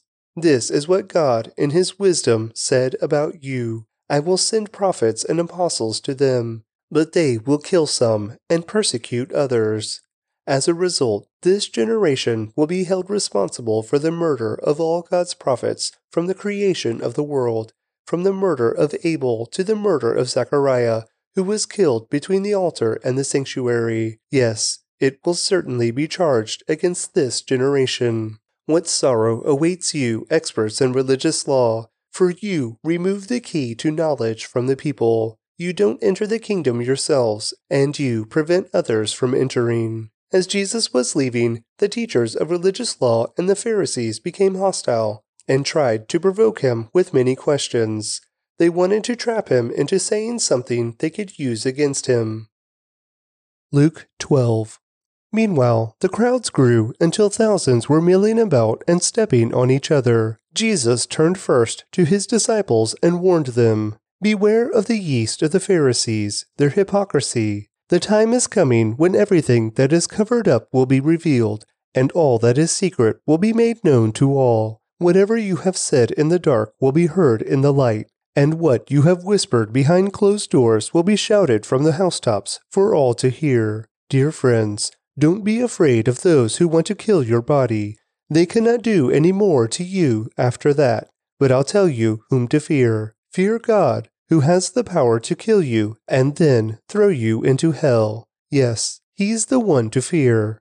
What is the price of five sparrows? Two copper coins? Yet God does not forget a single one of them, and the very hairs on your head are all numbered. So don't be afraid. You are more valuable to God than a whole flock of sparrows. I tell you the truth. Everyone who acknowledges me publicly here on earth, the Son of Man will also acknowledge in the presence of God's angels. But anyone who denies me here on earth will be denied before God's angels. Anyone who speaks against the Son of Man can be forgiven, but anyone who blasphemes the Holy Spirit will not be forgiven. And when you are brought to trial in the synagogues and before rulers and authorities, don't worry about how to defend yourself or what to say, for the Holy Spirit will teach you at that time what needs to be said. Then someone called from the crowd, Teacher, please tell my brother to divide our father's estate with me. Jesus replied, Friend, who made me judge over you to decide such things as that? Then he said, Beware. Guard against every kind of greed. Life is not measured by how much you own. Then he told them a story. A rich man had a fertile farm that produced fine crops. He said to himself, What should I do? I don't have room for all my crops. Then he said, I know. I'll tear down my barns and build bigger ones. Then I'll have room enough to store all my wheat and other goods. And I'll sit back and say to myself, My friend, you have enough stored away for years to come. Now take it easy. Eat, drink, and be merry. But God said to him, You fool, you will die this very night. Then who will get everything you worked for? Yes, a person is a fool to store up earthly wealth, but not have a rich relationship with God. Then, turning to his disciples, Jesus said, That is why I tell you not to worry about everyday life, whether you have enough food to eat or enough clothes to wear. For life is more than food, and your body is more than clothing. Look at the ravens. They don't plant or harvest or store food in barns for God feeds them, and you are far more valuable to Him than any birds. Can all your worries add a single moment to your life? And if worry can't accomplish a little thing like that, what's the use of worrying over bigger things?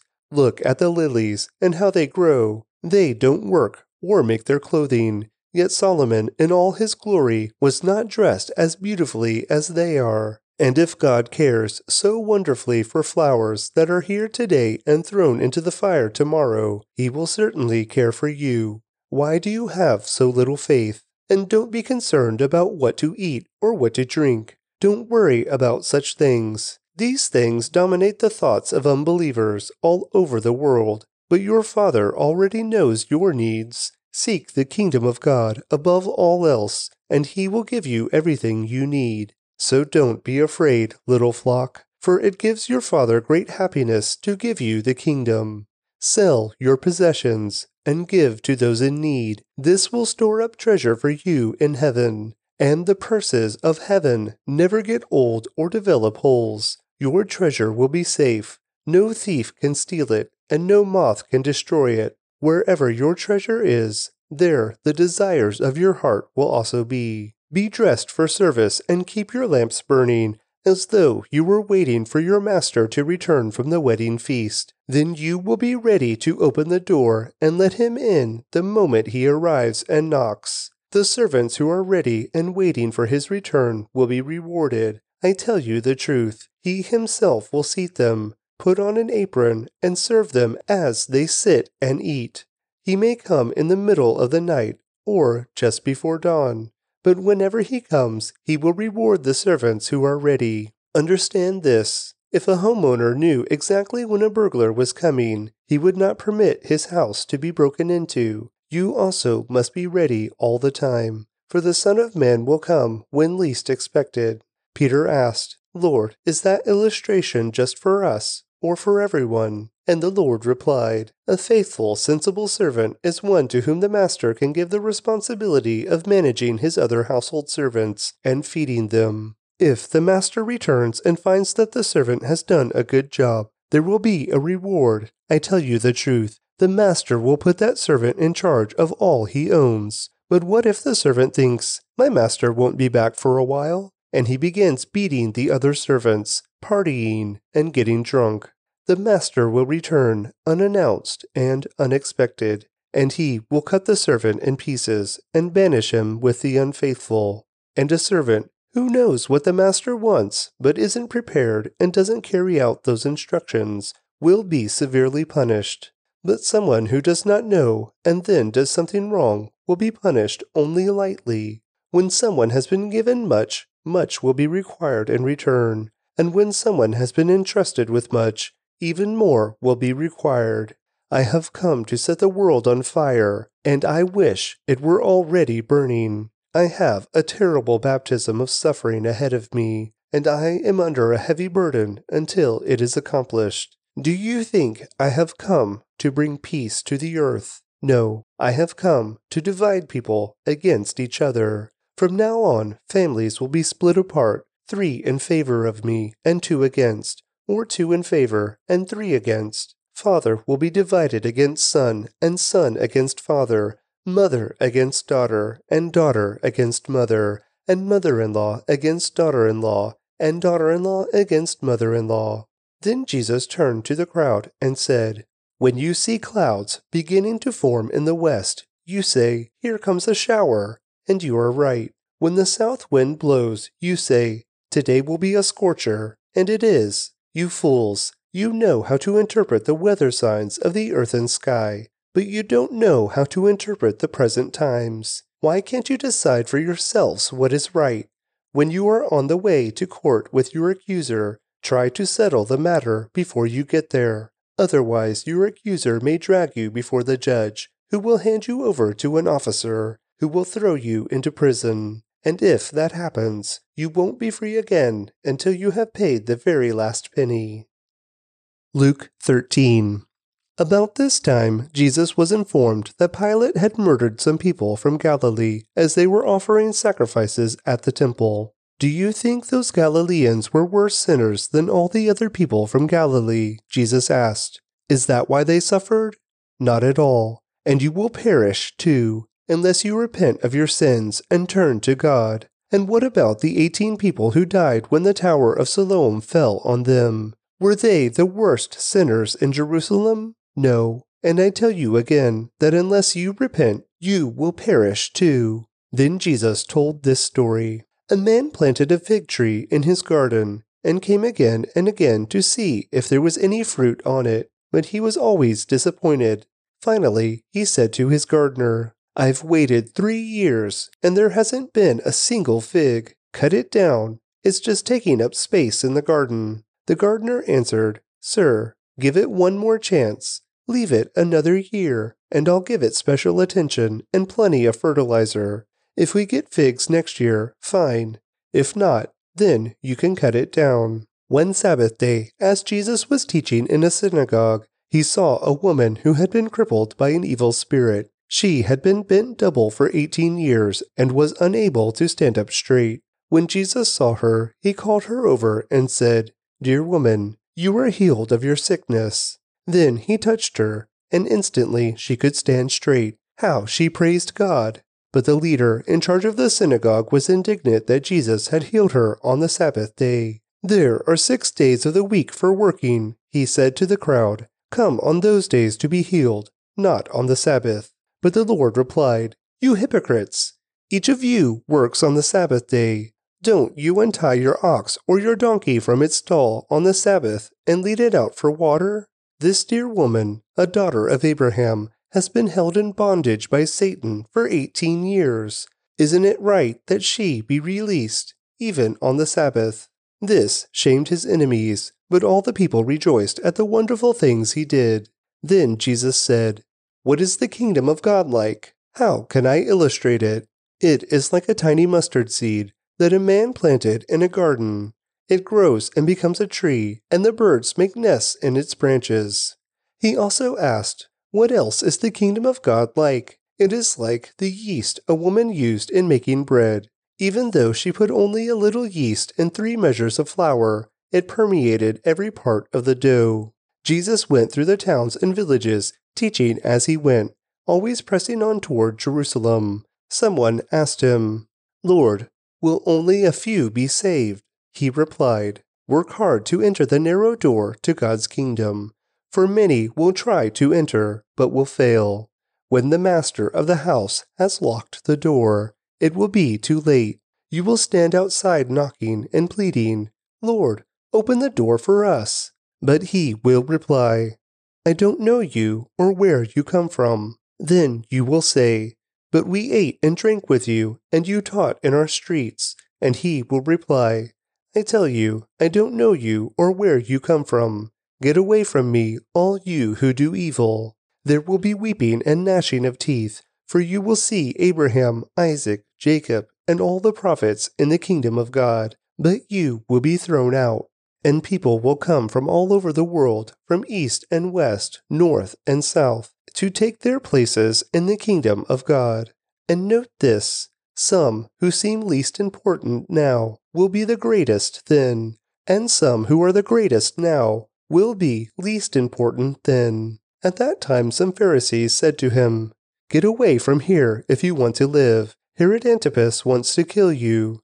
Jesus replied, Go, tell that fox that I will keep on casting out demons and healing people today and tomorrow, and the third day I will accomplish my purpose. Yes, today, tomorrow, and the next day I must proceed on my way, for it wouldn't do for a prophet of God to be killed except in Jerusalem. O Jerusalem, Jerusalem, the city that kills the prophets and stones God's messengers. How often I have wanted to gather your children together, as a hen protects her chicks beneath her wings, but you wouldn't let me. And now, look, your house is abandoned, and you will never see me again until you say, Blessings on the one who comes in the name of the Lord. Luke 14 one Sabbath day, Jesus went to eat dinner in the home of a leader of the Pharisees, and the people were watching him closely. There was a man there whose arms and legs were swollen. Jesus asked the Pharisees and experts in religious law, Is it permitted in the law to heal people on the Sabbath day or not? When they refused to answer, Jesus touched the sick man and healed him, and sent him away. Then he turned to them and said, which of you doesn't work on the Sabbath? If your son or your cow falls into a pit, don't you rush to get him out? Again, they could not answer. When Jesus noticed that all who had come to the dinner were trying to sit in the seats of honor near the head of the table, he gave them this advice When you are invited to a wedding feast, don't sit in the seat of honor. What if someone more distinguished than you has also been invited? The host will come and say, Give this person your seat. Then you will be embarrassed and you will have to take whatever seat is left at the foot of the table. Instead, take the lowest place at the foot of the table. Then, when your host sees you, he will come and say, Friend, we have a better place for you. Then you will be honored in front of all the other guests. For those who exalt themselves will be humbled, and those who humble themselves will be exalted. Then he turned to his host. When you put on a luncheon or a banquet, he said, don't invite your friends, brothers, relatives, and rich neighbors, for they will invite you back, and that will be your only reward. Instead, invite the poor, the crippled, the lame, and the blind. Then, at the resurrection of the righteous, God will reward you for inviting those who could not repay you. Hearing this, a man sitting at the table with Jesus exclaimed, What a blessing it will be to attend a banquet in the kingdom of God. Jesus replied with this story. A man prepared a great feast and sent out many invitations. When the banquet was ready, he sent his servants to tell the guests, Come, the banquet is ready. But they all began making excuses. One said, I have just bought a field, and I must inspect it. Please excuse me. Another said, I have just bought five pairs of oxen, and I want to try them out. Please excuse me. Another said, I just got married, so I can't come. The servant returned and told his master what they had said. His master was furious and said, Go quickly into the streets and alleys of the town, and invite the poor, the crippled, the blind, and the lame. After the servant had done this, he reported, There is still room for more. So the master said, Go out into the country lanes and behind the hedges and urge anyone you find to come, so that the house will be full. For none of those I first invited will get even the smallest taste of my banquet. A large crowd was following Jesus. He turned around and said to them, If you want to be my disciple, you must, by comparison, hate everyone else your father and mother, wife and children, brothers and sisters, yes, even your own life. Otherwise, you cannot be my disciple. And if you do not carry your own cross and follow me, you cannot be my disciple. But don't begin until you count the cost. For who would begin construction of a building without first calculating the cost to see if there is enough money to finish it? Otherwise, you might complete only the foundation before running out of money, and then everyone would laugh at you. They would say, There's the person who started that building and couldn't finish it. Or what king would go to war against another king without first sitting down with his counselors to discuss whether his army of 10,000 could defeat the 20,000 soldiers marching against him? And if he can't, he will send a delegation to discuss terms of peace while the enemy is still far away. So you cannot become my disciple without giving up everything you own. Salt is good for seasoning, but if it loses its flavor, how do you make it salty again? Flavorless salt is good neither for the soil nor for the manure pile. It is thrown away. Anyone with ears to hear should listen and understand. Luke 15 Tax collectors and other notorious sinners often came to listen to Jesus teach. This made the Pharisees and teachers of religious law complain that he was associating with such sinful people, even eating with them. So Jesus told them this story If a man has a hundred sheep and one of them gets lost, what will he do? Won't he leave the ninety nine others in the wilderness and go to search for the one that is lost until he finds it? And when he has found it, he will joyfully carry it home on his shoulders. When he arrives, he will call together his friends and neighbors, saying, Rejoice with me, because I have found my lost sheep. In the same way, there is more joy in heaven over one lost sinner who repents and returns to God than over 99 others who are righteous and haven't strayed away. Or suppose a woman has 10 silver coins and loses one. Won't she light a lamp and sweep the entire house and search carefully until she finds it? And when she finds it, she will call in her friends and neighbors and say, Rejoice with me, because I have found my lost coin. In the same way, there is joy in the presence of God's angels when even one sinner repents. To illustrate the point further, Jesus told them this story. A man had two sons. The younger son told his father, I want my share of your estate now before you die. So his father agreed to divide his wealth between his sons. A few days later, this younger son packed all his belongings and moved to a distant land, and there he wasted all his money in wild living. About the time his money ran out, a great famine swept over the land, and he began to starve. He persuaded a local farmer to hire him, and the man sent him into his fields to feed the pigs. The young man became so hungry that even the pods he was feeding the pigs looked good to him, but no one gave him anything. When he finally came to his senses, he said to himself, At home, even the hired servants have enough food to spare, and here I am dying of hunger. I will go home to my father and say, Father, I have sinned against both heaven and you, and I am no longer worthy of being called your son. Please Take me on as a hired servant. So he returned home to his father, and while he was still a long way off, his father saw him coming. Filled with love and compassion, he ran to his son, embraced him, and kissed him. His son said to him, Father, I have sinned against both heaven and you, and I am no longer worthy of being called your son. But his father said to the servants, Quick, bring the finest robe in the house and put it on him. Get a ring for his finger and sandals for his feet, and kill the calf we have been fattening. We must celebrate with a feast. For this son of mine was dead and has now returned to life. He was lost, but now he is found. So the party began. Meanwhile, the older son was in the fields working. When he returned home, he heard music and dancing in the house, and he asked one of the servants what was going on. Your brother is back, he was told, and your father has killed the fattened calf. We are celebrating because of his safe return. The older brother was angry and wouldn't go in. His father came out and begged him, but he replied, All these years I've slaved for you, and never once refused to do a single thing you told me to. And in all that time, you never gave me even one young goat for a feast with my friends. Yet when this son of yours comes back after squandering your money on prostitutes, you celebrate by killing the fattened calf. His father said to him, Look, dear son, you have always stayed by me, and everything I have is yours. But we had to celebrate this happy day, for your brother was dead and has come back to life. He was lost, but now he is found. Luke 16 Jesus told this story to his disciples.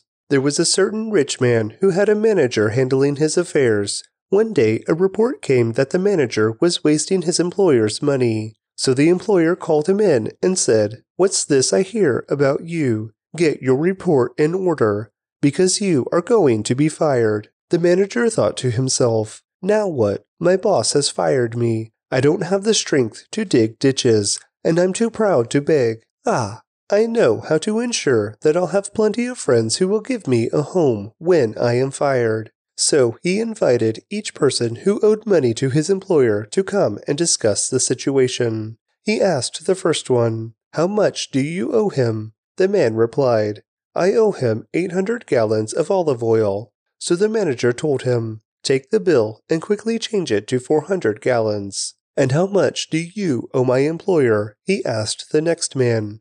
I owe him 1,000 bushels of wheat, was the reply. Here, the manager said, take the bill and change it to 800 bushels.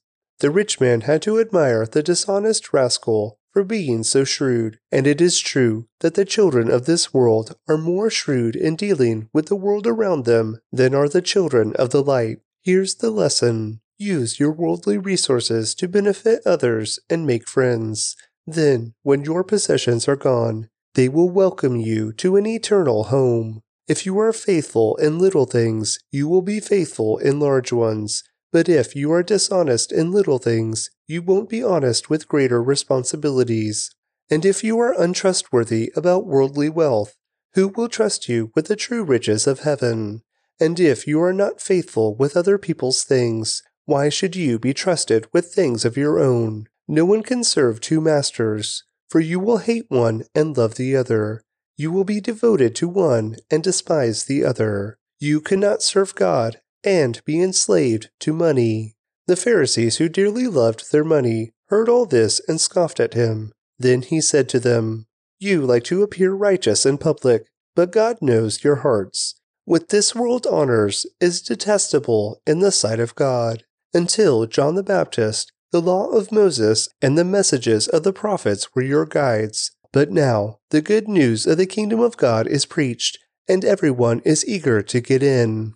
But that doesn't mean that the law has lost its force. It is easier for heaven and earth to disappear than for the smallest point of God's law to be overturned. For example, a man who divorces his wife and marries someone else commits adultery and anyone who marries a woman divorced from her husband commits adultery. Jesus said, There was a certain rich man who was splendidly clothed in purple and fine linen, and who lived each day in luxury. At his gate lay a poor man named Lazarus, who was covered with sores. As Lazarus lay there, longing for scraps from the rich man's table, the dogs would come and lick his open sores. Finally, the poor man died and was carried by the angels to sit beside Abraham at the heavenly banquet. The rich man also died and was buried, and he went to the place of the dead. There, in torment, he saw Abraham in the far distance with Lazarus at his side. The rich man shouted, Father Abraham, have some pity. Send Lazarus over here to dip the tip of his finger in water and cool my tongue. I am in anguish in these flames. But Abraham said to him, Son, remember that during your lifetime you had everything you wanted, and Lazarus had nothing. So now he is here being comforted, and you are in anguish. And besides, there is a great chasm separating us. No one can cross over to you from here, and no one can cross over to us from there. Then the rich man said, Please, Father Abraham, at least send him to my father's home. For I have five brothers, and I want him to warn them so they don't end up in this place of torment. But Abraham said, Moses and the prophets have warned them. Your brothers can read what they wrote. The rich man replied, No, Father Abraham, but if someone is sent to them from the dead, then they will repent of their sins and turn to God. But Abraham said, If they won't listen to Moses and the prophets, they won't be persuaded, even if someone rises from the dead.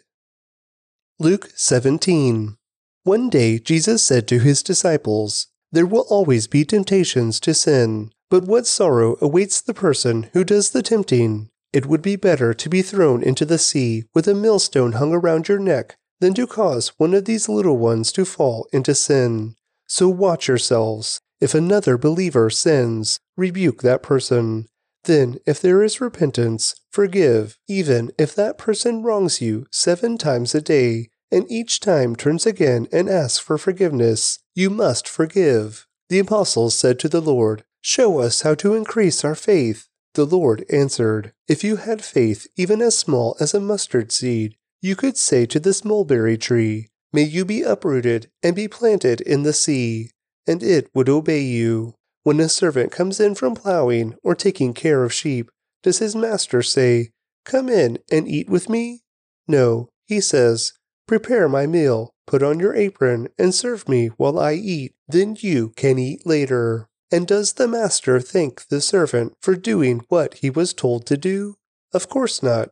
In the same way, when you obey me, you should say, We are unworthy servants who have simply done our duty. As Jesus continued on toward Jerusalem, he reached the border between Galilee and Samaria. As he entered a village there, ten men with leprosy stood at a distance, crying out, Jesus, Master, have mercy on us. He looked at them and said, Go, show yourselves to the priests. And as they went, they were cleansed of their leprosy. One of them, when he saw that he was healed, came back to Jesus, shouting, Praise God! He fell to the ground at Jesus' feet, thanking him for what he had done. This man was a Samaritan. Jesus asked, Didn't I heal ten men? Where are the other nine? Has no one returned to give glory to God except this foreigner? And Jesus said to the man, Stand up and go. Your faith has healed you. One day the Pharisees asked Jesus, When will the kingdom of God come? Jesus replied, The kingdom of God can't be detected by visible signs. You won't be able to say, Here it is, or It's over there, for the kingdom of God is already among you. Then he said to his disciples, the time is coming when you will long to see the day when the Son of Man returns, but you won't see it. People will tell you, Look, there is the Son of Man, or Here he is. But don't go out and follow them. For as lightning flashes and lights up the sky from one end to the other, so it will be on the day when the Son of Man comes. But first, the Son of Man must suffer terribly and be rejected by this generation. When the Son of Man returns, it will be like it was in Noah's days. In those days, the people enjoyed banquets and parties and weddings right up to the time Noah entered his boat, and the flood came and destroyed them all. And the world will be as it was in the days of Lot.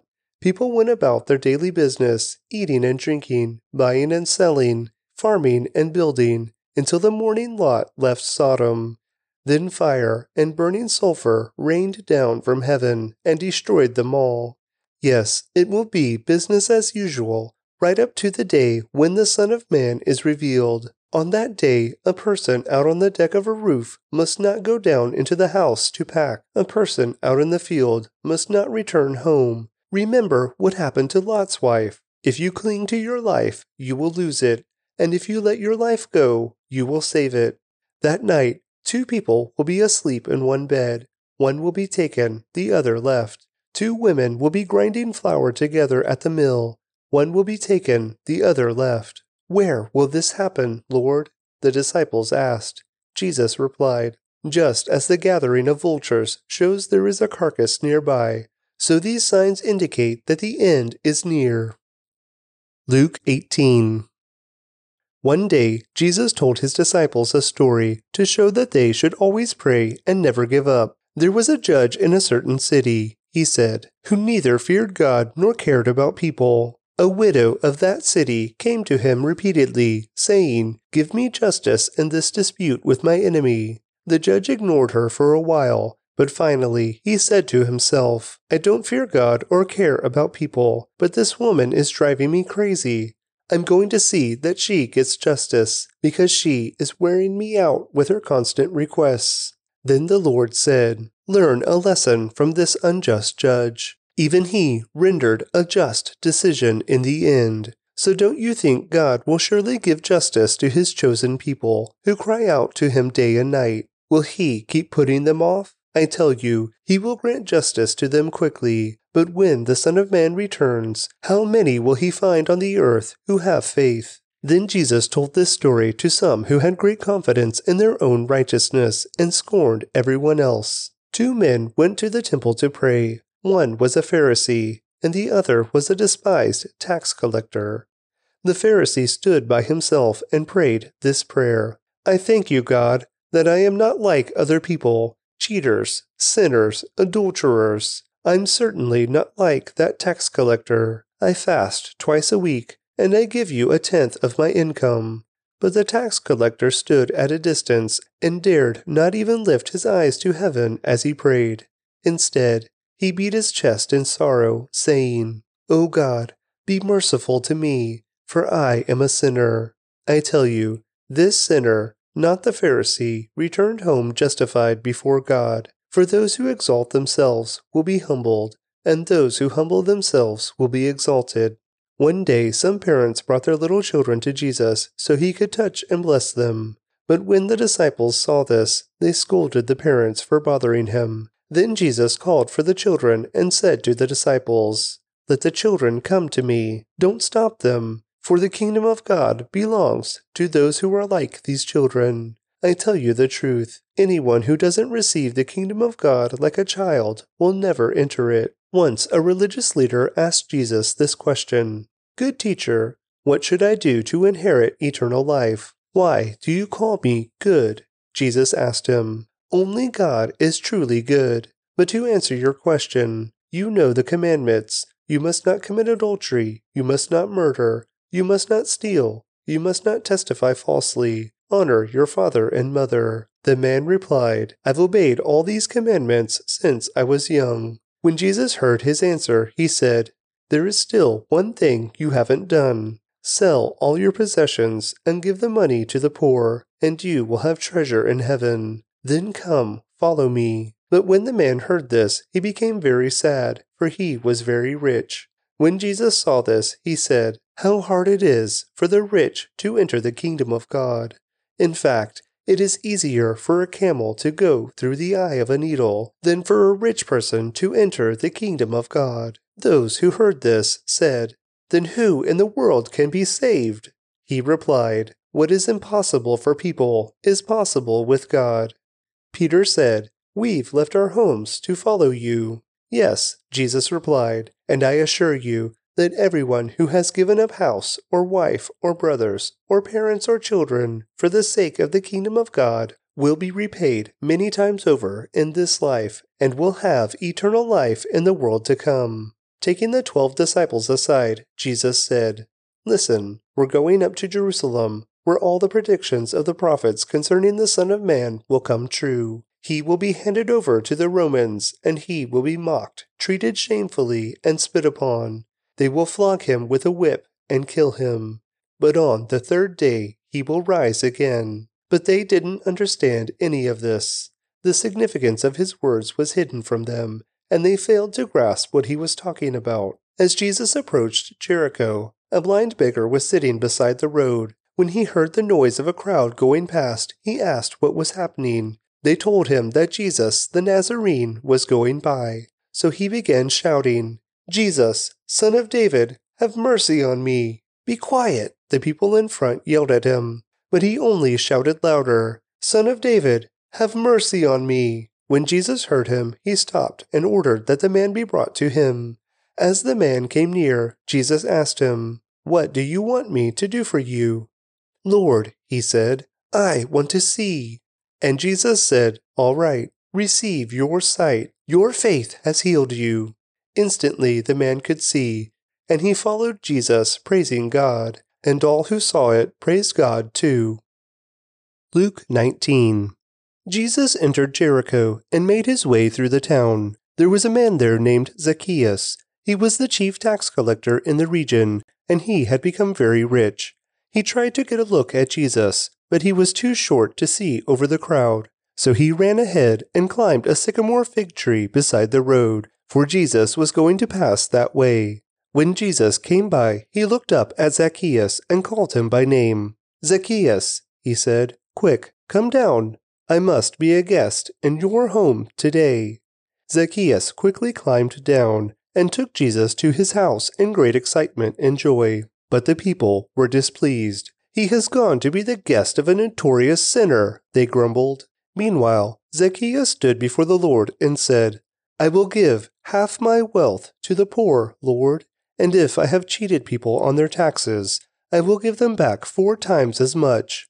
Jesus responded, Salvation has come to this home today, for this man has shown himself to be a true son of Abraham. For the Son of Man came to seek and save those who are lost.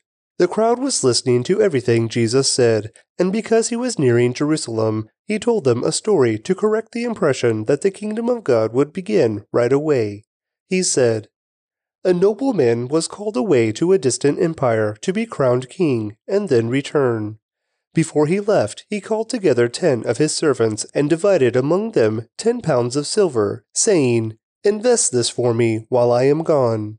But his people hated him and sent a delegation after him to say, We do not want him to be our king. After he was crowned king, he returned and called in the servants to whom he had given the money. He wanted to find out what their profits were. The first servant reported, Master, I invested your money and made ten times the original amount. Well done, the king exclaimed. You are a good servant. You have been faithful with the little I entrusted to you, so you will be governor of ten cities as your reward. The next servant reported, Master, I invested your money and made five times the original amount. Well done, the king said. You will be governor over five cities. But the third servant brought back only the original amount of money and said, Master, I hid your money and kept it safe. I was afraid because you are a hard man to deal with, taking what isn't yours and harvesting crops you didn't plant. You wicked servant, the king roared. Your own words condemn you. If you knew that I'm a hard man who takes what isn't mine and harvests crops I didn't plant, why didn't you deposit my money in the bank? At least I could have gotten some interest on it. Then, turning to the others standing nearby, the king ordered, Take the money from this servant and give it to the one who has ten pounds. But, master, they said, he already has ten pounds. Yes, the king replied, and to those who use well what they are given, even more will be given. But from those who do nothing, even what little they have will be taken away. And as for these enemies of mine who didn't want me to be their king, bring them in and execute them right here in front of me. After telling this story, Jesus went on toward Jerusalem, walking ahead of his disciples. As he came to the towns of Bethphage and Bethany on the Mount of Olives, he sent two disciples ahead. Go into that village over there, he told them. As you enter it, you will see a young donkey tied there that no one has ever ridden. Untie it and bring it here. If anyone asks, Why are you untying that colt? just say, The Lord needs it. So they went and found the colt just as Jesus had said. And sure enough, as they were untying it, the owners asked them, Why are you untying that colt? And the disciples simply replied, The Lord needs it. So they brought the colt to Jesus and threw their garments over it for him to ride on. As he rode along, the crowd spread out their garments on the road ahead of him. When he reached the place where the road started down the Mount of Olives, all of his followers began to shout and sing as they walked along, praising God for all the wonderful miracles they had seen. Blessings on the King who comes in the name of the Lord. Peace in heaven and glory in the highest heaven. But some of the Pharisees among the crowd said, Teacher, rebuke your followers for saying things like that. He replied, If they kept quiet, the stones along the road would burst into cheers. But as he came closer to Jerusalem and saw the city ahead, he began to weep. How I wish today that you, of all people, would understand the way to peace. But now it is too late, and peace is hidden from your eyes. Before long, your enemies will build ramparts against your walls and encircle you and close in on you from every side. They will crush you into the ground, and your children with you. Your enemies will not leave a single stone in place, because you did not recognize it when God visited you. Then Jesus entered the temple and began to drive out the people selling animals for sacrifices. He said to them, The scriptures declare, My temple will be a house of prayer, but you have turned it into a den of thieves. After that, he taught daily in the temple, but the leading priests, the teachers of religious law, and the other leaders of the people began planning how to kill him. But they could think of nothing, because all the people hung on every word he said. Luke 20. One day, as Jesus was teaching the people and preaching the good news in the temple, the leading priests, the teachers of religious law, and the elders came up to him. They demanded, By what authority are you doing all these things? Who gave you the right? Let me ask you a question first, he replied. Did John's authority to baptize come from heaven, or was it merely human? They talked it over among themselves. If we say it was from heaven, he will ask why we didn't believe John. But if we say it was merely human, the people will stone us, because they are convinced John was a prophet. So they finally replied that they didn't know. And Jesus responded, Then I won't tell you by what authority I do these things. Now Jesus turned to the people again and told them this story. A man planted a vineyard leased it to tenant farmers, and moved to another country to live for several years. At the time of the grape harvest, he sent one of his servants to collect his share of the crop. But the farmers attacked the servant, beat him up, and sent him back empty handed. So the owner sent another servant, but they also insulted him, beat him up, and sent him away empty handed. A third man was sent, and they wounded him and chased him away. What will I do? The owner asked himself. I know, I'll send my cherished son. Surely they will respect him. But when the tenant farmers saw his son, they said to each other, Here comes the heir to this estate. Let's kill him and get the estate for ourselves. So they dragged him out of the vineyard and murdered him. What do you suppose the owner of the vineyard will do to them? Jesus asked. I'll tell you. He will come and kill those farmers and lease the vineyard to others. How terrible that such a thing should ever happen! His listeners protested. Jesus looked at them and said, Then what does this scripture mean? The stone that the builders rejected has now become the cornerstone.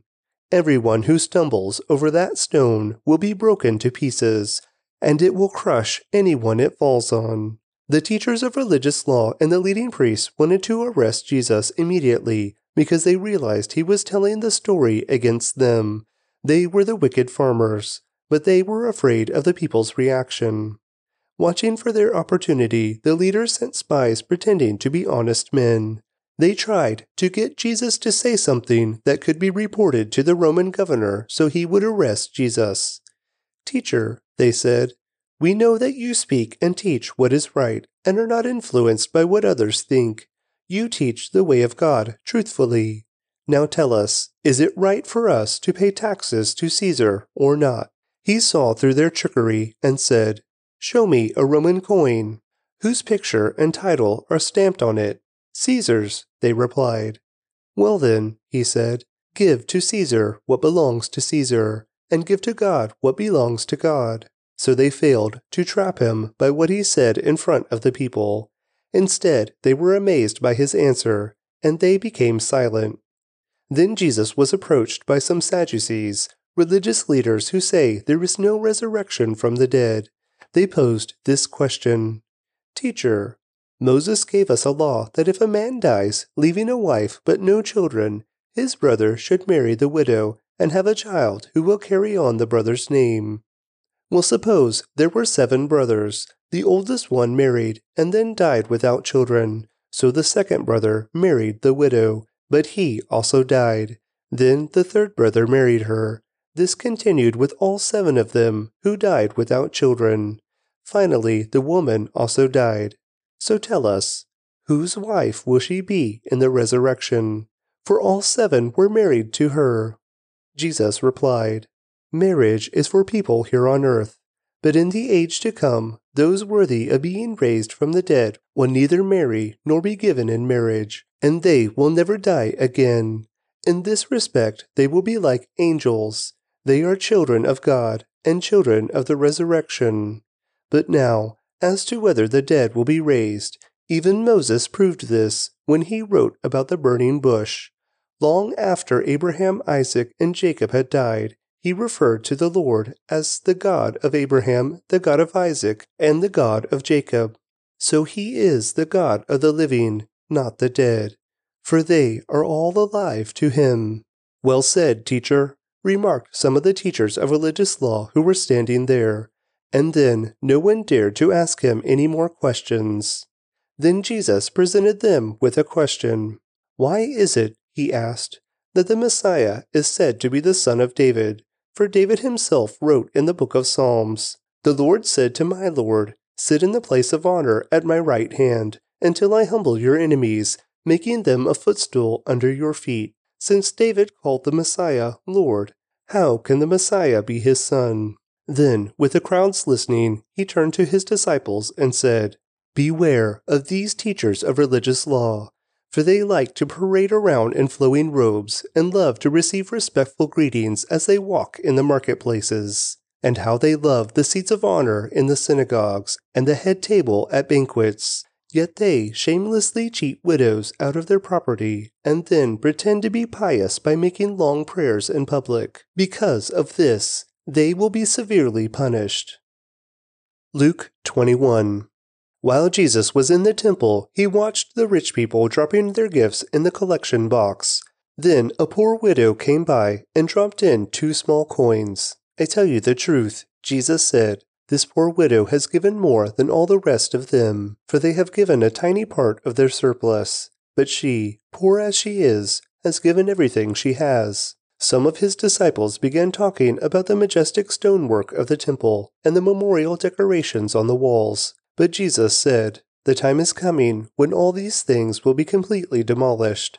Not one stone will be left on top of another. Teacher, they asked, when will all this happen? What sign will you show us that these things are about to take place? He replied, Don't let anyone mislead you, for many will come in my name, claiming, I am the Messiah, and saying, The time has come. But don't believe them. And when you hear of wars and insurrections, don't panic. Yes, these things must take place first, but the end won't follow immediately. Then he added, Nation will go to war against nation, and kingdom against kingdom.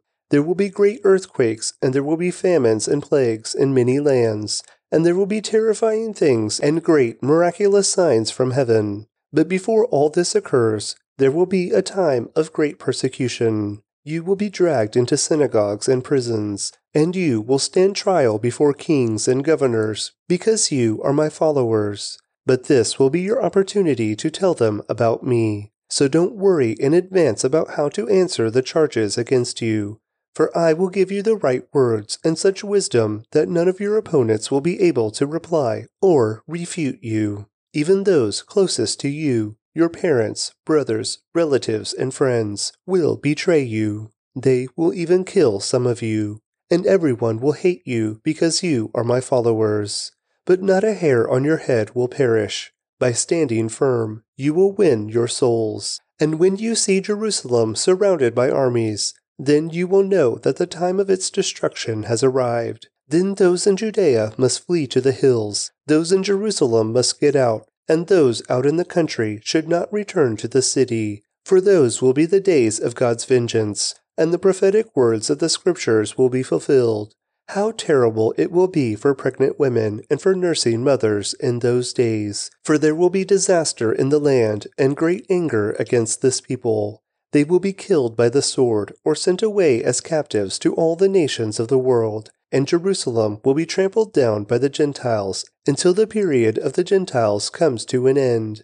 And there will be strange signs in the sun, moon, and stars. And here on earth the nations will be in turmoil Perplexed by the roaring seas and strange tides, people will be terrified at what they see coming upon the earth, for the powers in the heavens will be shaken. Then everyone will see the Son of Man coming on a cloud with power and great glory. So when all these things begin to happen, stand and look up, for your salvation is near.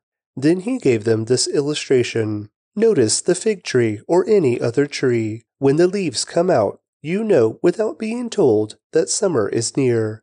In the same way, when you see all these things taking place, you can know that the kingdom of God is near. I tell you the truth. This generation will not pass from the scene until all these things have taken place. Heaven and earth will disappear, but my words will never disappear. Watch out. Don't let your hearts be dulled by carousing and drunkenness, and by the worries of this life don't let that day catch you unaware, like a trap, for that day will come upon everyone living on the earth.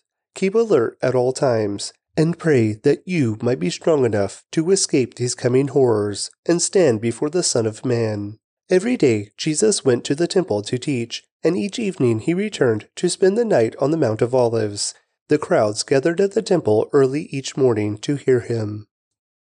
Luke 22 the festival of unleavened bread, which is also called Passover, was approaching.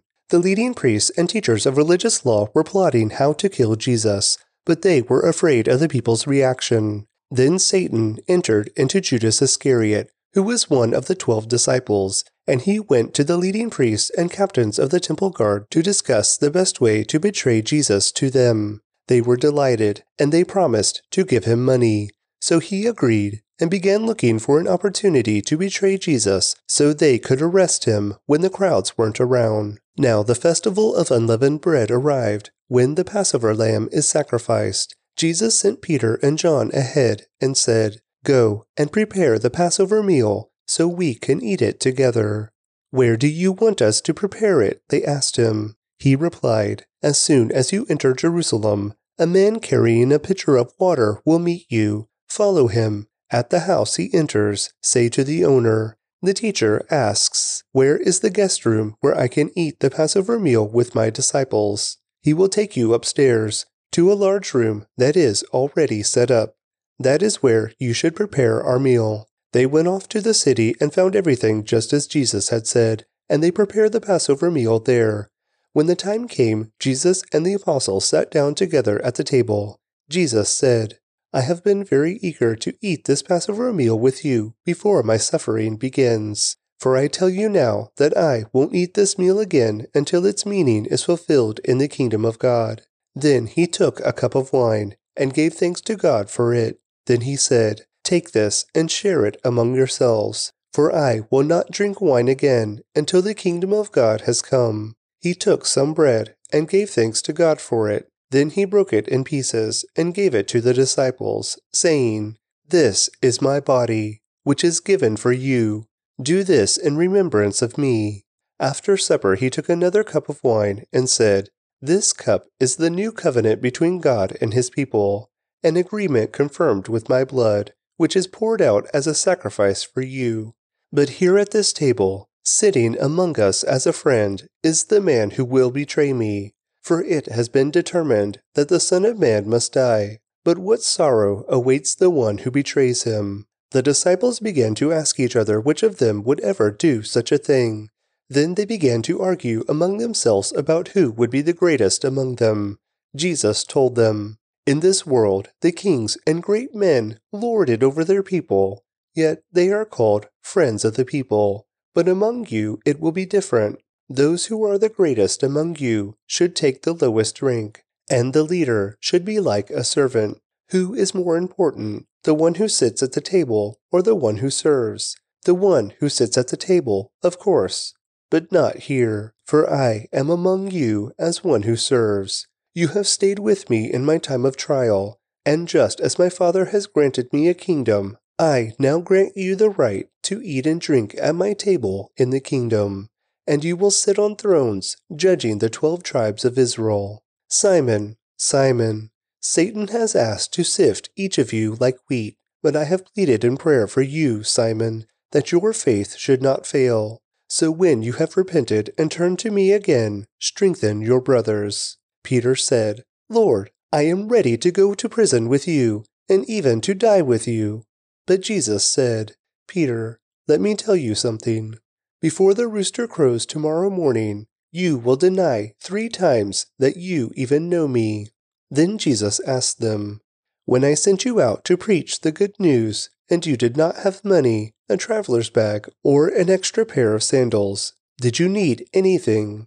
No, they replied. But now, he said, take your money and a traveler's bag, and if you don't have a sword, sell your cloak and buy one. For the time has come for this prophecy about me to be fulfilled.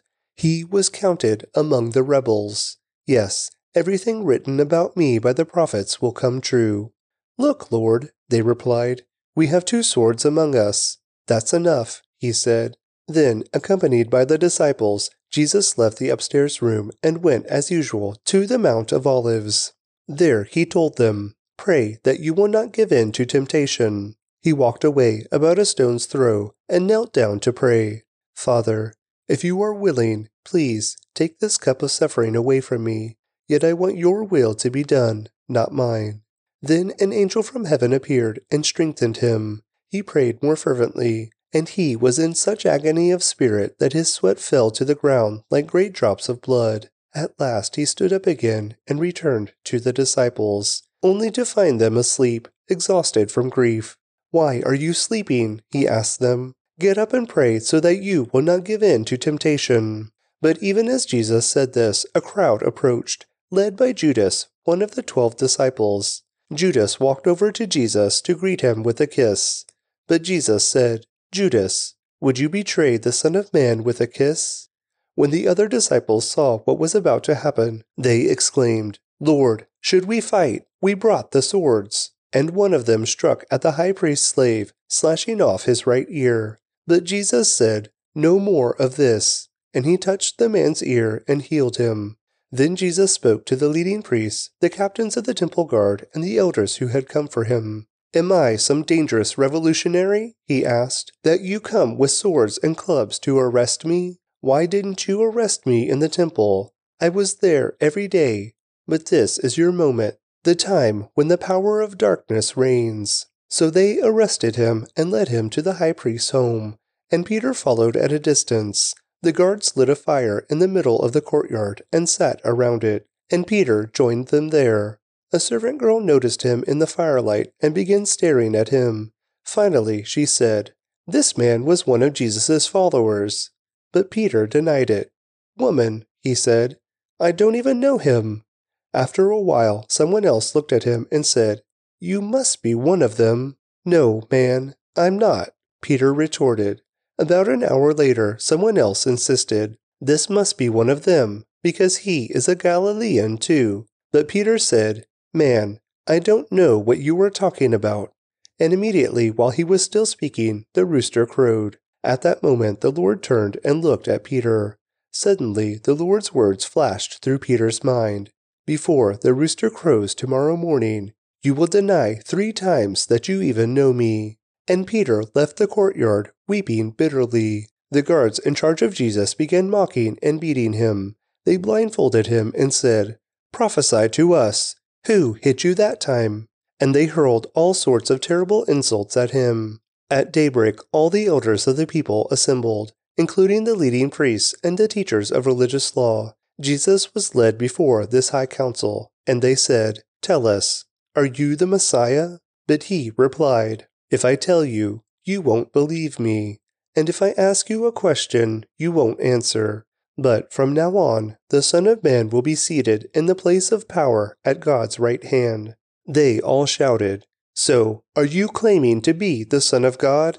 And he replied, You say that I am. Why do we need other witnesses? They said, We ourselves heard him say it. Luke 23. Then the entire council took Jesus to Pilate, the Roman governor. They began to state their case. This man has been leading our people astray by telling them not to pay their taxes to the Roman government and by claiming he is the Messiah, a king. So Pilate asked him, Are you the king of the Jews? Jesus replied, You have said it. Pilate turned to the leading priests and to the crowd and said, I find nothing wrong with this man. Then they became insistent. But he is causing riots by his teaching wherever he goes, all over Judea, from Galilee to Jerusalem. Oh, is he a Galilean? Pilate asked. When they said that he was, Pilate sent him to Herod Antipas, because Galilee was under Herod's jurisdiction, and Herod happened to be in Jerusalem at the time. Herod was delighted at the opportunity to see Jesus, because he had heard about him and had been hoping for a long time to see him perform a miracle. He asked Jesus question after question, but Jesus refused to answer. Meanwhile, the leading priests and the teachers of religious law stood there shouting their accusations. Then Herod and his soldiers began mocking and ridiculing Jesus. Finally, they put a royal robe on him and sent him back to Pilate. Herod and Pilate, who had been enemies before, became friends that day. Then Pilate called together the leading priests and other religious leaders along with the people, and he announced his verdict. You brought this man to me, accusing him of leading a revolt. I have examined him thoroughly on this point in your presence, and find him innocent. Herod came to the same conclusion and sent him back to us. Nothing this man has done calls for the death penalty, so I will have him flogged, and then I will release him. Then a mighty roar rose from the crowd, and with one voice they shouted, Kill him, and release Barabbas to us. Barabbas was in prison for taking part in an insurrection in Jerusalem against the government and for murder. Pilate argued with them because he wanted to release Jesus, but they kept shouting, Crucify him! Crucify him! For the third time he demanded, Why? What crime has he committed? I have found no reason to sentence him to death, so I will have him flogged, and then I will release him. But the mob shouted louder and louder, demanding that Jesus be crucified, and their voices prevailed. So Pilate sentenced Jesus to die, as they demanded. As they had requested, he released Barabbas, the man in prison for insurrection and murder. But he turned Jesus over to them to do as they wished. As they led Jesus away, a man named Simon, who was from Cyrene, happened to be coming in from the countryside. The soldiers seized him and put the cross on him and made him carry it behind Jesus. A large crowd trailed behind, including many grief stricken women. But Jesus turned and said to them, Daughters of Jerusalem, don't weep for me, but weep for yourselves and for your children. For the days are coming when they will say, Fortunate indeed are the women who are childless, the wombs that have not borne a child, and the breasts that have never nursed. People will beg the mountains, Fall on us, and plead with the hills, Bury us. For if these things are done when the tree is green, what will happen when it is dry? Two others, both criminals, were led out to be executed with him. When they came to a place called the Skull, they nailed him to the cross, and the criminals were also crucified, one on his right and one on his left. Jesus said, Father, forgive them, for they don't know what they are doing. And the soldiers gambled for his clothing by throwing dice. The crowd watched, and the leaders scoffed. He saved others, they said. Let him save himself if he is really God's Messiah, the chosen one. The soldiers mocked him too by offering him a drink of sour wine. They called out to him, If you are the king of the Jews, save yourself. A sign was fastened above him with these words This is the king of the Jews. One of the criminals hanging beside him scoffed. So you're the Messiah, are you? Prove it by saving yourself, and us too, while you're at it. But the other criminal protested. Don't you fear God, even when you have been sentenced to die? We deserve to die for our crimes. But this man hasn't done anything wrong. Then he said to Jesus, Jesus, remember me when you come into your kingdom. And Jesus replied, I assure you, today you will be with me in paradise. By this time it was about noon, and darkness fell across the whole land until three o'clock. The light from the sun was gone, and suddenly the curtain in the sanctuary of the temple was torn down the middle. Then Jesus shouted, Father, I entrust my spirit into your hands. And with those words he breathed his last. When the Roman officer overseeing the execution saw what had happened, he worshipped God and said, Surely this man was innocent. And when all the crowd that came to see the crucifixion saw what had happened, they went home in deep sorrow. But Jesus' friends, including the women who had followed him from Galilee, stood at a distance watching.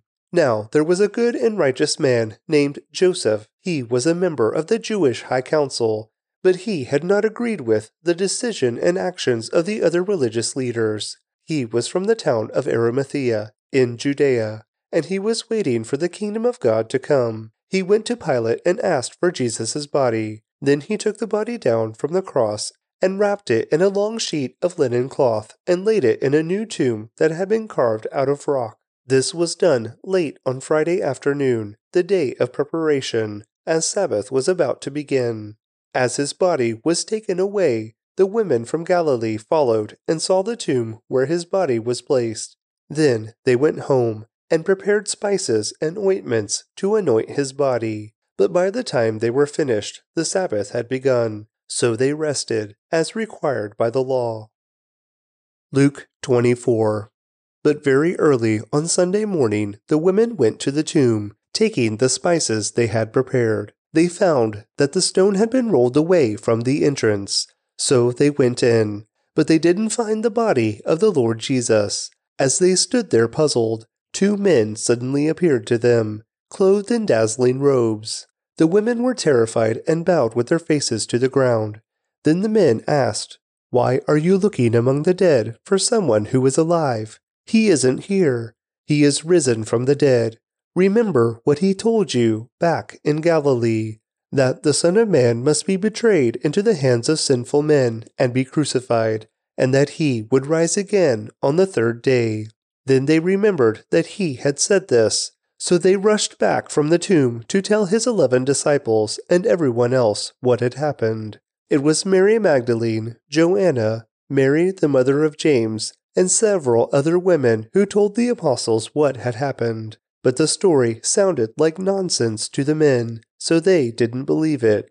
However, Peter jumped up and ran to the tomb to look. Stooping, he peered in and saw the empty linen wrappings. Then he went home again, wondering what had happened. That same day, two of Jesus' followers were walking to the village of Emmaus, several miles from Jerusalem. As they walked along, they were talking about everything that had happened. As they talked and discussed these things, Jesus himself suddenly came and began walking with them, but God kept them from recognizing him. He asked them, What are you discussing so intently as you walk along? They stopped short, sadness written across their faces. Then one of them, Cleopas, replied, you must be the only person in Jerusalem who hasn't heard about all the things that have happened there in the last few days. What things? Jesus asked. The things that happened to Jesus, the man from Nazareth, they said. He was a prophet who did powerful miracles, and he was a mighty teacher in the eyes of God and all the people. But our leading priests and other religious leaders handed him over to be condemned to death, and they crucified him. We had hoped he was the Messiah who had come to rescue Israel. This all happened three days ago. Then some women from our group of his followers were at his tomb early this morning, and they came back with an amazing report. they said his body was missing, and they had seen angels who told them Jesus is alive. Some of our men ran out to see, and sure enough, his body was gone, just as the woman had said. Then Jesus said to them, You foolish people, you find it so hard to believe all that the prophets wrote in the scriptures. Wasn't it clearly predicted that the Messiah would have to suffer all these things before entering his glory? Then Jesus took them through the writings of Moses and all the prophets, explaining from all the scriptures the things concerning himself. By this time they were nearing Emmaus and the end of their journey. Jesus acted as if he were going on, but they begged him, Stay the night with us, since it is getting late. So he went home with them. As they sat down to eat, he took the bread and blessed it. Then he broke it and gave it to them. Suddenly, their eyes were opened and they recognized him, and at that moment, he disappeared. They said to each other, Didn't our hearts burn within us as he talked with us on the road and explained the scriptures to us? And within the hour, they were on their way back to Jerusalem. There they found the eleven disciples and the others who had gathered with them, who said, The Lord has really risen. He appeared to Peter. Then the two from Emmaus told their story of how Jesus had appeared to them as they were walking along the road, and how they had recognized him as he was breaking the bread. And just as they were telling about it, Jesus himself was suddenly standing there among them. Peace be with you, he said. But the whole group was startled and frightened, thinking they were seeing a ghost. Why are you frightened? he asked. Why are your hearts filled with doubt? Look at my hands. Look at my feet. You can see that it's really me. Touch me and make sure that I am not a ghost, because ghosts don't have bodies, as you see that I do. As he spoke, he showed them his hands and feet. Still they stood there in disbelief, filled with joy and wonder. Then he asked them, Do you have anything here to eat? They gave him a piece of broiled fish, and he ate it as they watched. Then he said, when I was with you before, I told you that everything written about me in the law of Moses and the prophets and in the Psalms must be fulfilled. Then he opened their minds to understand the scriptures, and he said, Yes, it was written long ago that the Messiah would suffer and die and rise from the dead on the third day. It was also written that this message would be proclaimed in the authority of his name to all the nations, beginning in Jerusalem. There is forgiveness of sins for all who repent. You are witnesses of all these things. And now I will send the Holy Spirit, just as my Father promised. But stay here in the city until the Holy Spirit comes and fills you with my power from heaven. Then Jesus led them to Bethany, and lifting his hands to heaven, he blessed them. While he was blessing them, he left them and was taken up to heaven. So they worshipped him and then returned to Jerusalem, filled with great joy. And they spent all of their time in the temple, praising God.